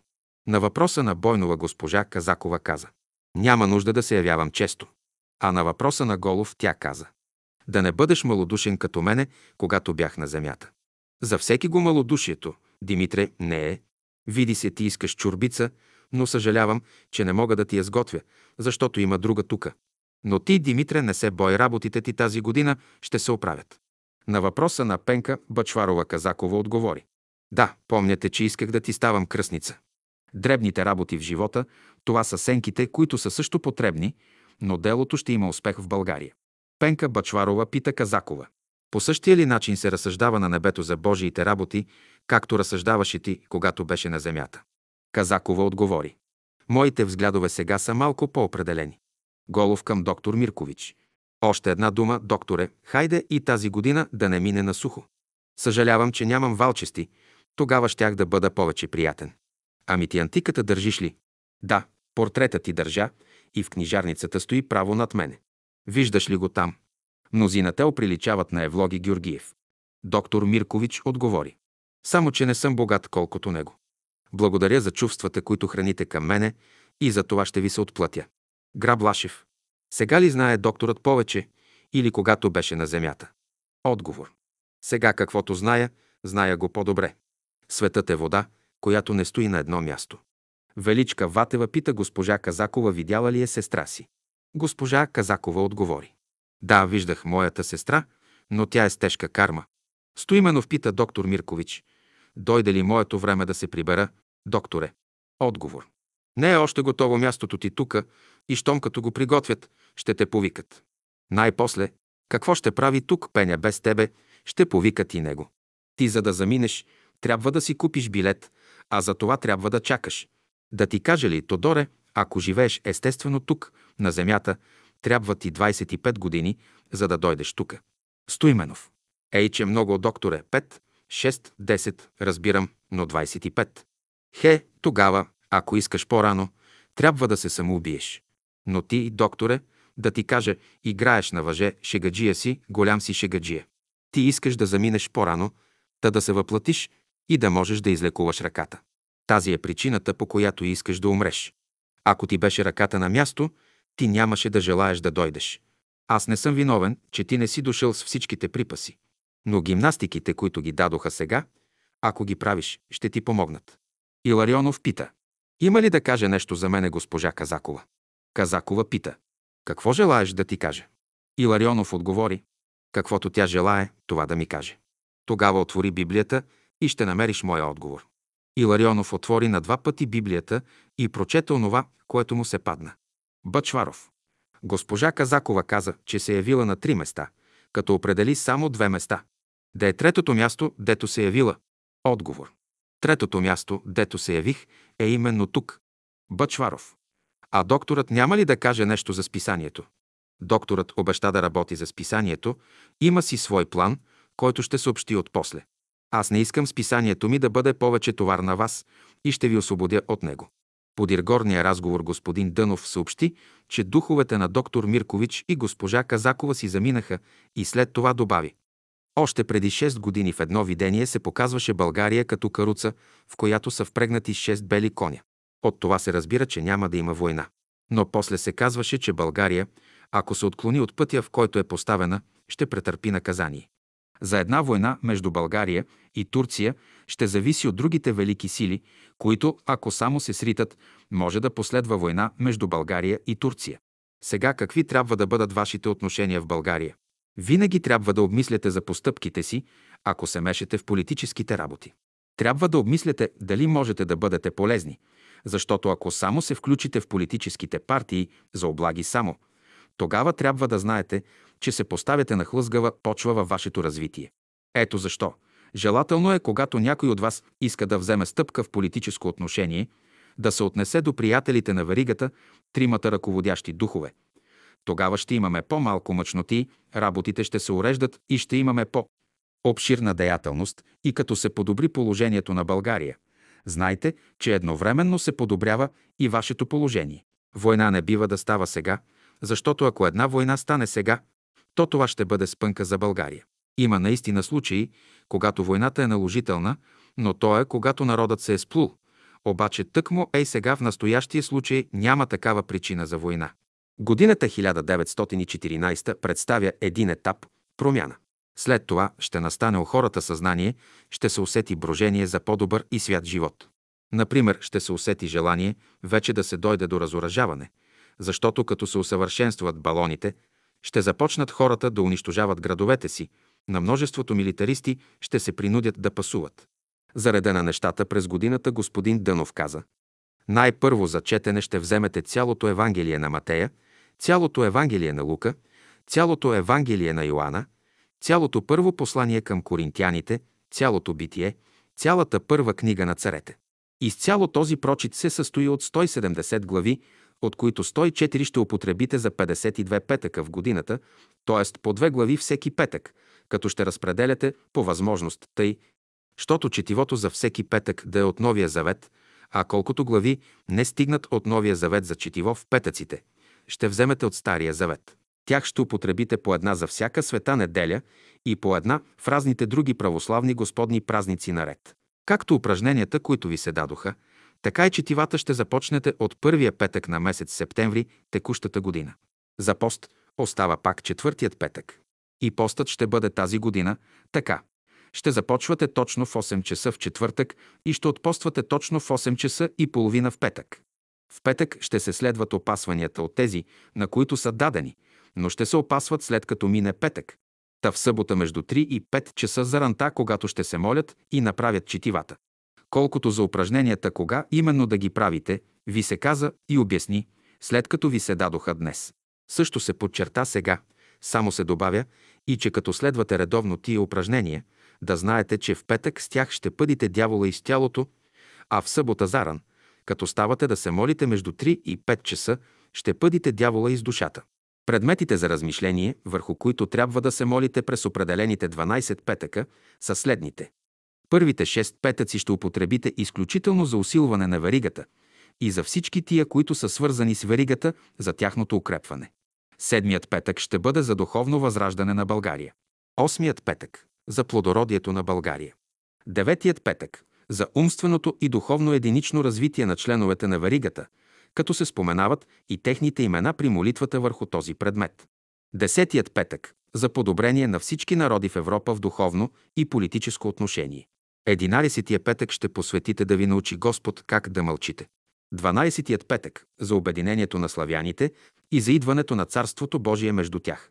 Най-сетне всички станахме прави около масата в колело, хванахме четирите ленти – жълтата, синята, портокалената и розовата, и след като се помолихме с добрата молитва, подържахме лентите в мълчание за минута, когато Духът даде следното благословение на всички.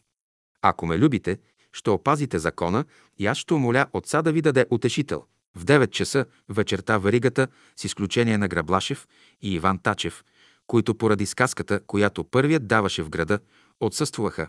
Всичките други се събрахме на молитва в алтаря и като се молихме, най-накрая господин Дънов възгласи. Господ ще изпълни своето обещание. Идете си с миром.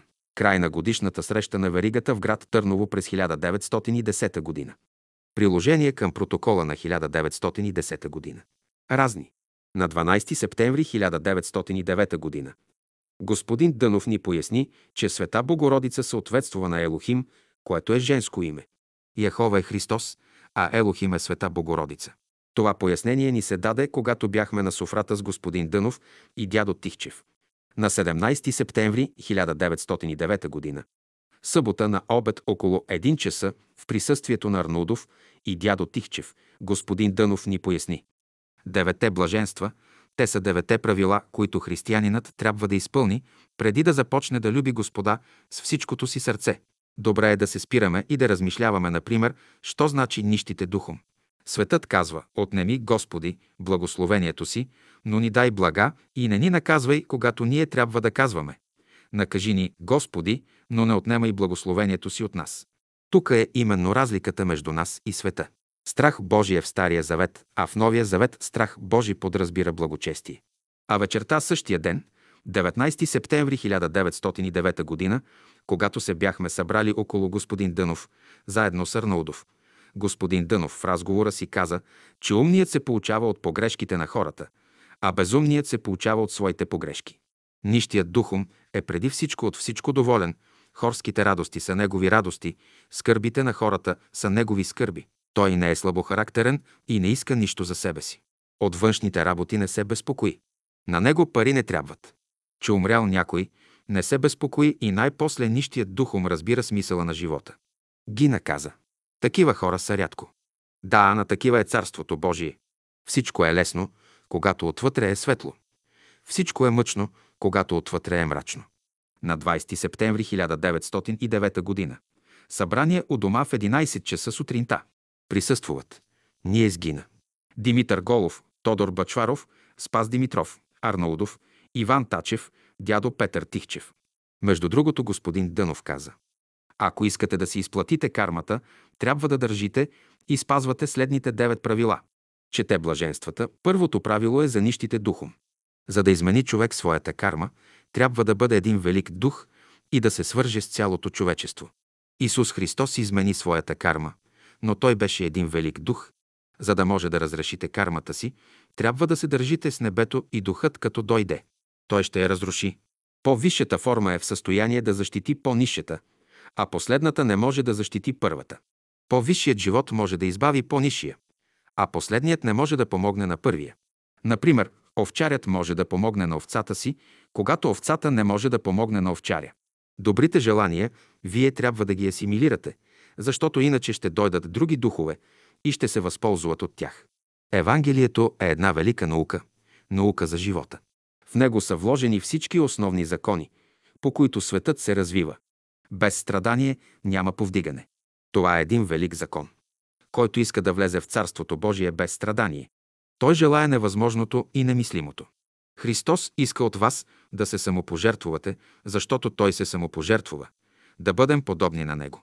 Силният човек трябва винаги да страда, а слабите и малодушните хора никога не могат да страдат. Гордостта е болезнено състояние на духовния свят, а смирението е естествено състояние на същия свят. Сега нека захванем с нищите духом, което значи силни духом. Добрите желания – това са храната и душата. А тия желания, щом влязат у вас, духът ще ги асимилира у вас и след това настъпва реализиране на доброто желание от самите вас. Да любим врага си, значи да не запазим лоша форма в душата си за него. Любовта към Бога, към ближния и към враговете може да се подраздели както следва. Виж чертежа. Чертежът представлява два концентрични кръга с център – Бог. Във вътрешния кръг са ближните. Между вътрешната и външната окръжност са враговете, а извън кръговете – дяволите. Така Бога ще турим в светая светих у нас, ближните в средата с нас, а враговете – навън от нас. Още навън от тях – дяволите. Когато един добър човек бие някого, то е доброто за тогова, когато бият, защото в същото време го магнетизира. Но когато един лош човек бие добрия, лошо е, защото добрият човек се демагнетизира. Тук може да се каже и за Исуса Христа, когато биха лоши хора, затова Той, колкото да е кротък дух, каза, Отче, ако е възможно, да премине тази чаша. Много тънката пръчица много добре действува при възпитанието на децата. И то когато се бият по задниците, защото в същото време и ги магнетизират. Ваме е необходимо знание, за да можете да се борите. Трябва ви добро оръжие. С чекмакли и пушки не можете да се борите. Не бива да предизвиквате вие войната. Невидимият свят иде да ви помогне и вие не пропущайте да се възползвате от помощта. Силата не е във вас. До тогава, докато държите Бога като светъл образ у вас, до тогава ще напредвате. Потъмне е ли този образ във вас, потъмнявате и вие.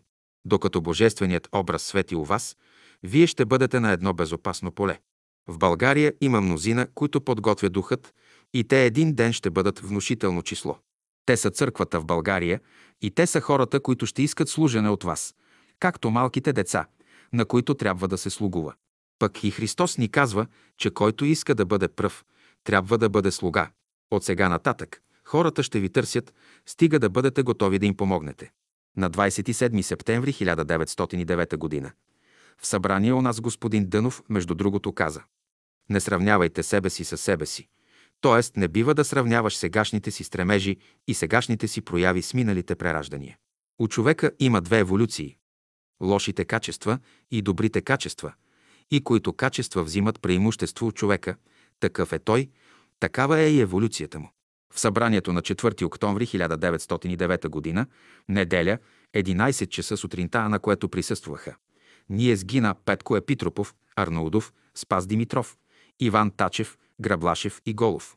След като се прочете 12 глава от Евангелието на Лука, господин Дънов, между другото, каза Вярата не може да се всъди у хората, но тя може да се раздаде. Тя е атрибут на душата. Първоначалната вяра ние имаме у себе си и ако тя е постоянно у нас, животните нямаше да се плашат от нас. Ако имахме тази първоначална божествена чистота, вълкът и мечката нямаше да ни нападат. Хората нямат свободна воля, защото мислите се предават от човек на човек и много работи вършим против нашата воля. Нашата свободна воля проистича от Бога, защото Той е свободен. Свободната воля е нещо относително и в пълния смисъл на думата ние не сме свободни.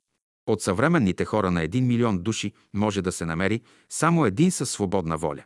Защото със свободна воля се разбира човек, който като го турят на всички мъчноти, той устоява, а не ако му ударят 20 удара стояга, той да се разколебава. Такъв човек не е със свободна воля. Какво трябва да разбираме с думата воля? Ако раздвоите първата сричка на думата, значи раздвояване. Воля в простото изражение на думата значи сила. А от чисто френологическо гледище в волята влизат твърдостта, на която е основан инатът, смелостта и настойчивостта. И така, значи волята има три положения. Твърдост, смелост и настойчивост. Волята в физическото поле има своето проявление, а в духовно поле има друго проявление. От френологическо гледище разните хора нямат еднаква воля. Например, човек, на когото е ниско при ушите, той няма воля. Във волята изобщо трябва да се разбира желание да прави нещо. В правата смисъл сърцето е, което ни направлява. В нравствения свят волята не действа, както в физическия свят. Защото в нравствения свят много пъти трябва да се подчиним на друга една воля, когато в физическия е обратно. В духовния свят има сила винаги слабият, а в физическия – силният. В духовния свят силните слугуват на слабите, а в физическия е обратното. Човек, който не е смирен, всичко знае, всичко разбира. Библията знае от кора до кора. Ние просто сме играчка в този свят. Ако искаме да не сме такива, трябва да се съединим с Господа. Когато Господ се прояви в нас, тогава ще бъдем със свободна воля. В този свят всичко ни влияе. И въздухът, и водата, и духовете. Та ако искаме с ума си да преминем света, много се лъжем. Има две същества у нас. Едното винаги се тревожи, гневи, а другото примирява нещата и не се смущава. Второто същество сме ние и то е, което мисли за небето, а първото, като грубо и недодялано, си остава тука на земята и когато второто същество замине за небето, то рече на човека в плата. Първото същество с Богом – довиждане. За свободната воля може да се каже следното. Ние, например, не можем да се откажем да спим, но сме напълно свободни да си турим главата на изток, запад, север или юг. Може да си избереш каквато посока искаш, защото в това имаме избор. От гледището на френологията, нашата свободна воля се много ограничава. Що е спане? От чисто френологическо гледище то е излизане на съзнанието вън от нас, за да се очистят, оправят и укрепнат клетките, тъй като дойде съзнанието, на нова сметка да започне нова деятелност. Па и в духовно отношение спането е потребно, защото ако не спим, или по-добре, ако не спяхме, щяхме да оставаме крайно материалисти, а в спането духът отива откъдето е дошъл, странствува и с това черпи сили. Човек може в многото си опити ха това да стори, ха друго да извърши, губи време, даже губи предназначението си. На 8 октомври 1909 г., четвъртък, когато бяхме на Софрата с Гина, заедно с господин Дънов, последният между другото каза Мъчнотиите – това е божествената ръка, а страданието – това е божествения оран.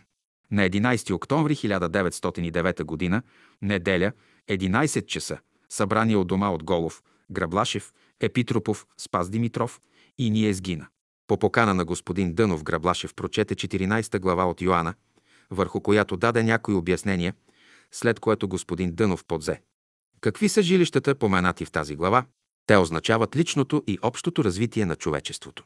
Всичкото знание, което имате, трябва да го смелите. Затова за сега нищо не ви се дава.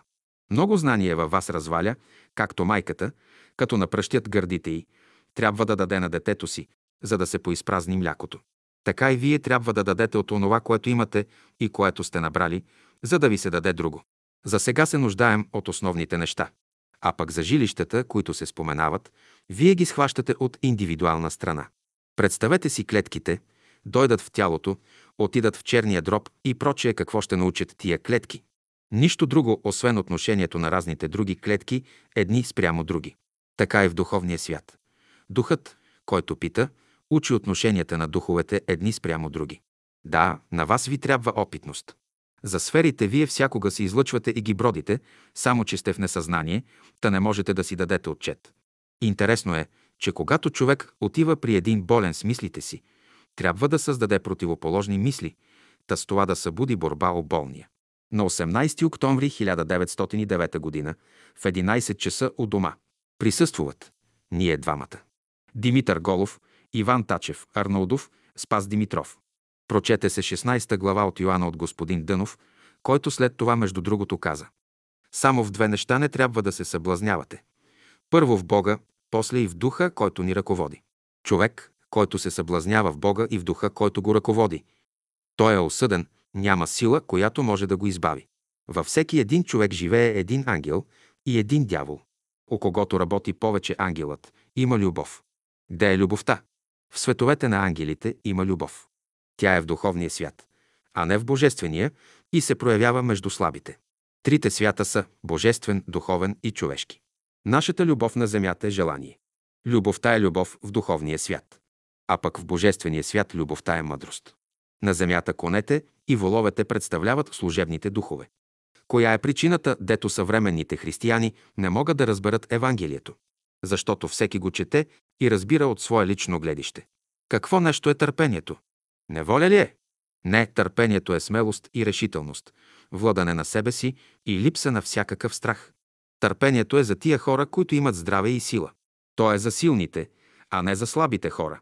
Любовта, дето е в рая, е примесена с малко егоизъм, а истинската любов е в самата мъдрост. Мъдростта – това е второто проявление на Бога и то е Неговият творчески акт. А пък любовта, която е в по-горната сфера, дето е истината е най-чиста, от майката, т.е. от капитала, никога не давайте, а давайте от лихвата. В прочетената глава вие виждате, че се казва «Просете». Значи, когато желаете и поискате да ви се даде каквото и да е благо, вие трябва да просите за вътрешната духовна светлина, за да ви се разкрие същественото, което ви е потребно да разбирате. На 18 октомври 1909 г., неделя, в частен разговор в стаята на господин Дънов, той ми каза «Що е воля? Волята е желание, мисъл, сила. То е воля». А пък същия ден, като бяхме към семинарията в 5 часа вечерта на изток, господин Дънов току-що ми казваше, че човек трябва да използва благата, които Господ му дава. На запад, над дефилето на село Княжево се яви едно малко, червено, горещо като въглен облаче, за което господин Дънов ми каза, че с това облаче се потвърждава разговорът ни, че човек трябва да използва благата, които Господ му дава. На 22 октомври 1909 г., сряда, бяхме на обед в трапезарията. Господин Дънов, в разговора си с мене и Гина, изказа следните важни мисли. Тези, които умират, ги пущат в чистилището, пургаториум, тези, които бракуват, тези, които заспиват, те чакат за прераждане. Тези, които заминават, отиват в рая. Грешните се мъчат. Тези, които се стремят да се усъвършенстват, те се трудят, а пак тези, които помагат на другите, те работят. На 8 ноември 1909 г., неделя, Арахангеловден, в присъствието на Голов, Тачев, Бачваров, Спас Димитров и ние двамата господин Дънов, между другото, каза Гневът, яроста, страстите са отрицателни качества, в които няма интелигентност, а любовта и смирението са първоначалните добродетели, с които е създаден човек, и те са интелигентните сили, които го повдигат. Така, например, в гняв и ярост вие ще се демагнетизирате и паднете. Тогава, когато ако мислите за любовта и смирението и прочее, вие започвате да размишлявате и с това се повдигате. Най-напред е направена астралната форма на Земята и човек, като е паднал, защото поискал жена и понеже такава не може да има в астралната Земя, то трябвало да слезе тук. Неделя на 29 ноември 1909 г. на събранието в стаята на господин В, гдето присъстваха Граблашев, Тачев, дядо Сапунов от Айтос, Голов, Димитров и ние двамата сгина, ни се дадоха стихове от книгата Господня, които прочетохме последния ред. Списъкът с прочетените стихове може да се види в 11 том на поредицата Изгревът. А за онези, които отсъстваха, се прочете от притчите 7 глава, от 1 до 8 стих. На 20 юни 1910 г., неделя, 11 часа преди обяд, събрание в стаята на господин Дънов, ни се дадоха следните стихове. Списъкът с прочетените стихове може да се види в 11 том на поредицата Изгревът.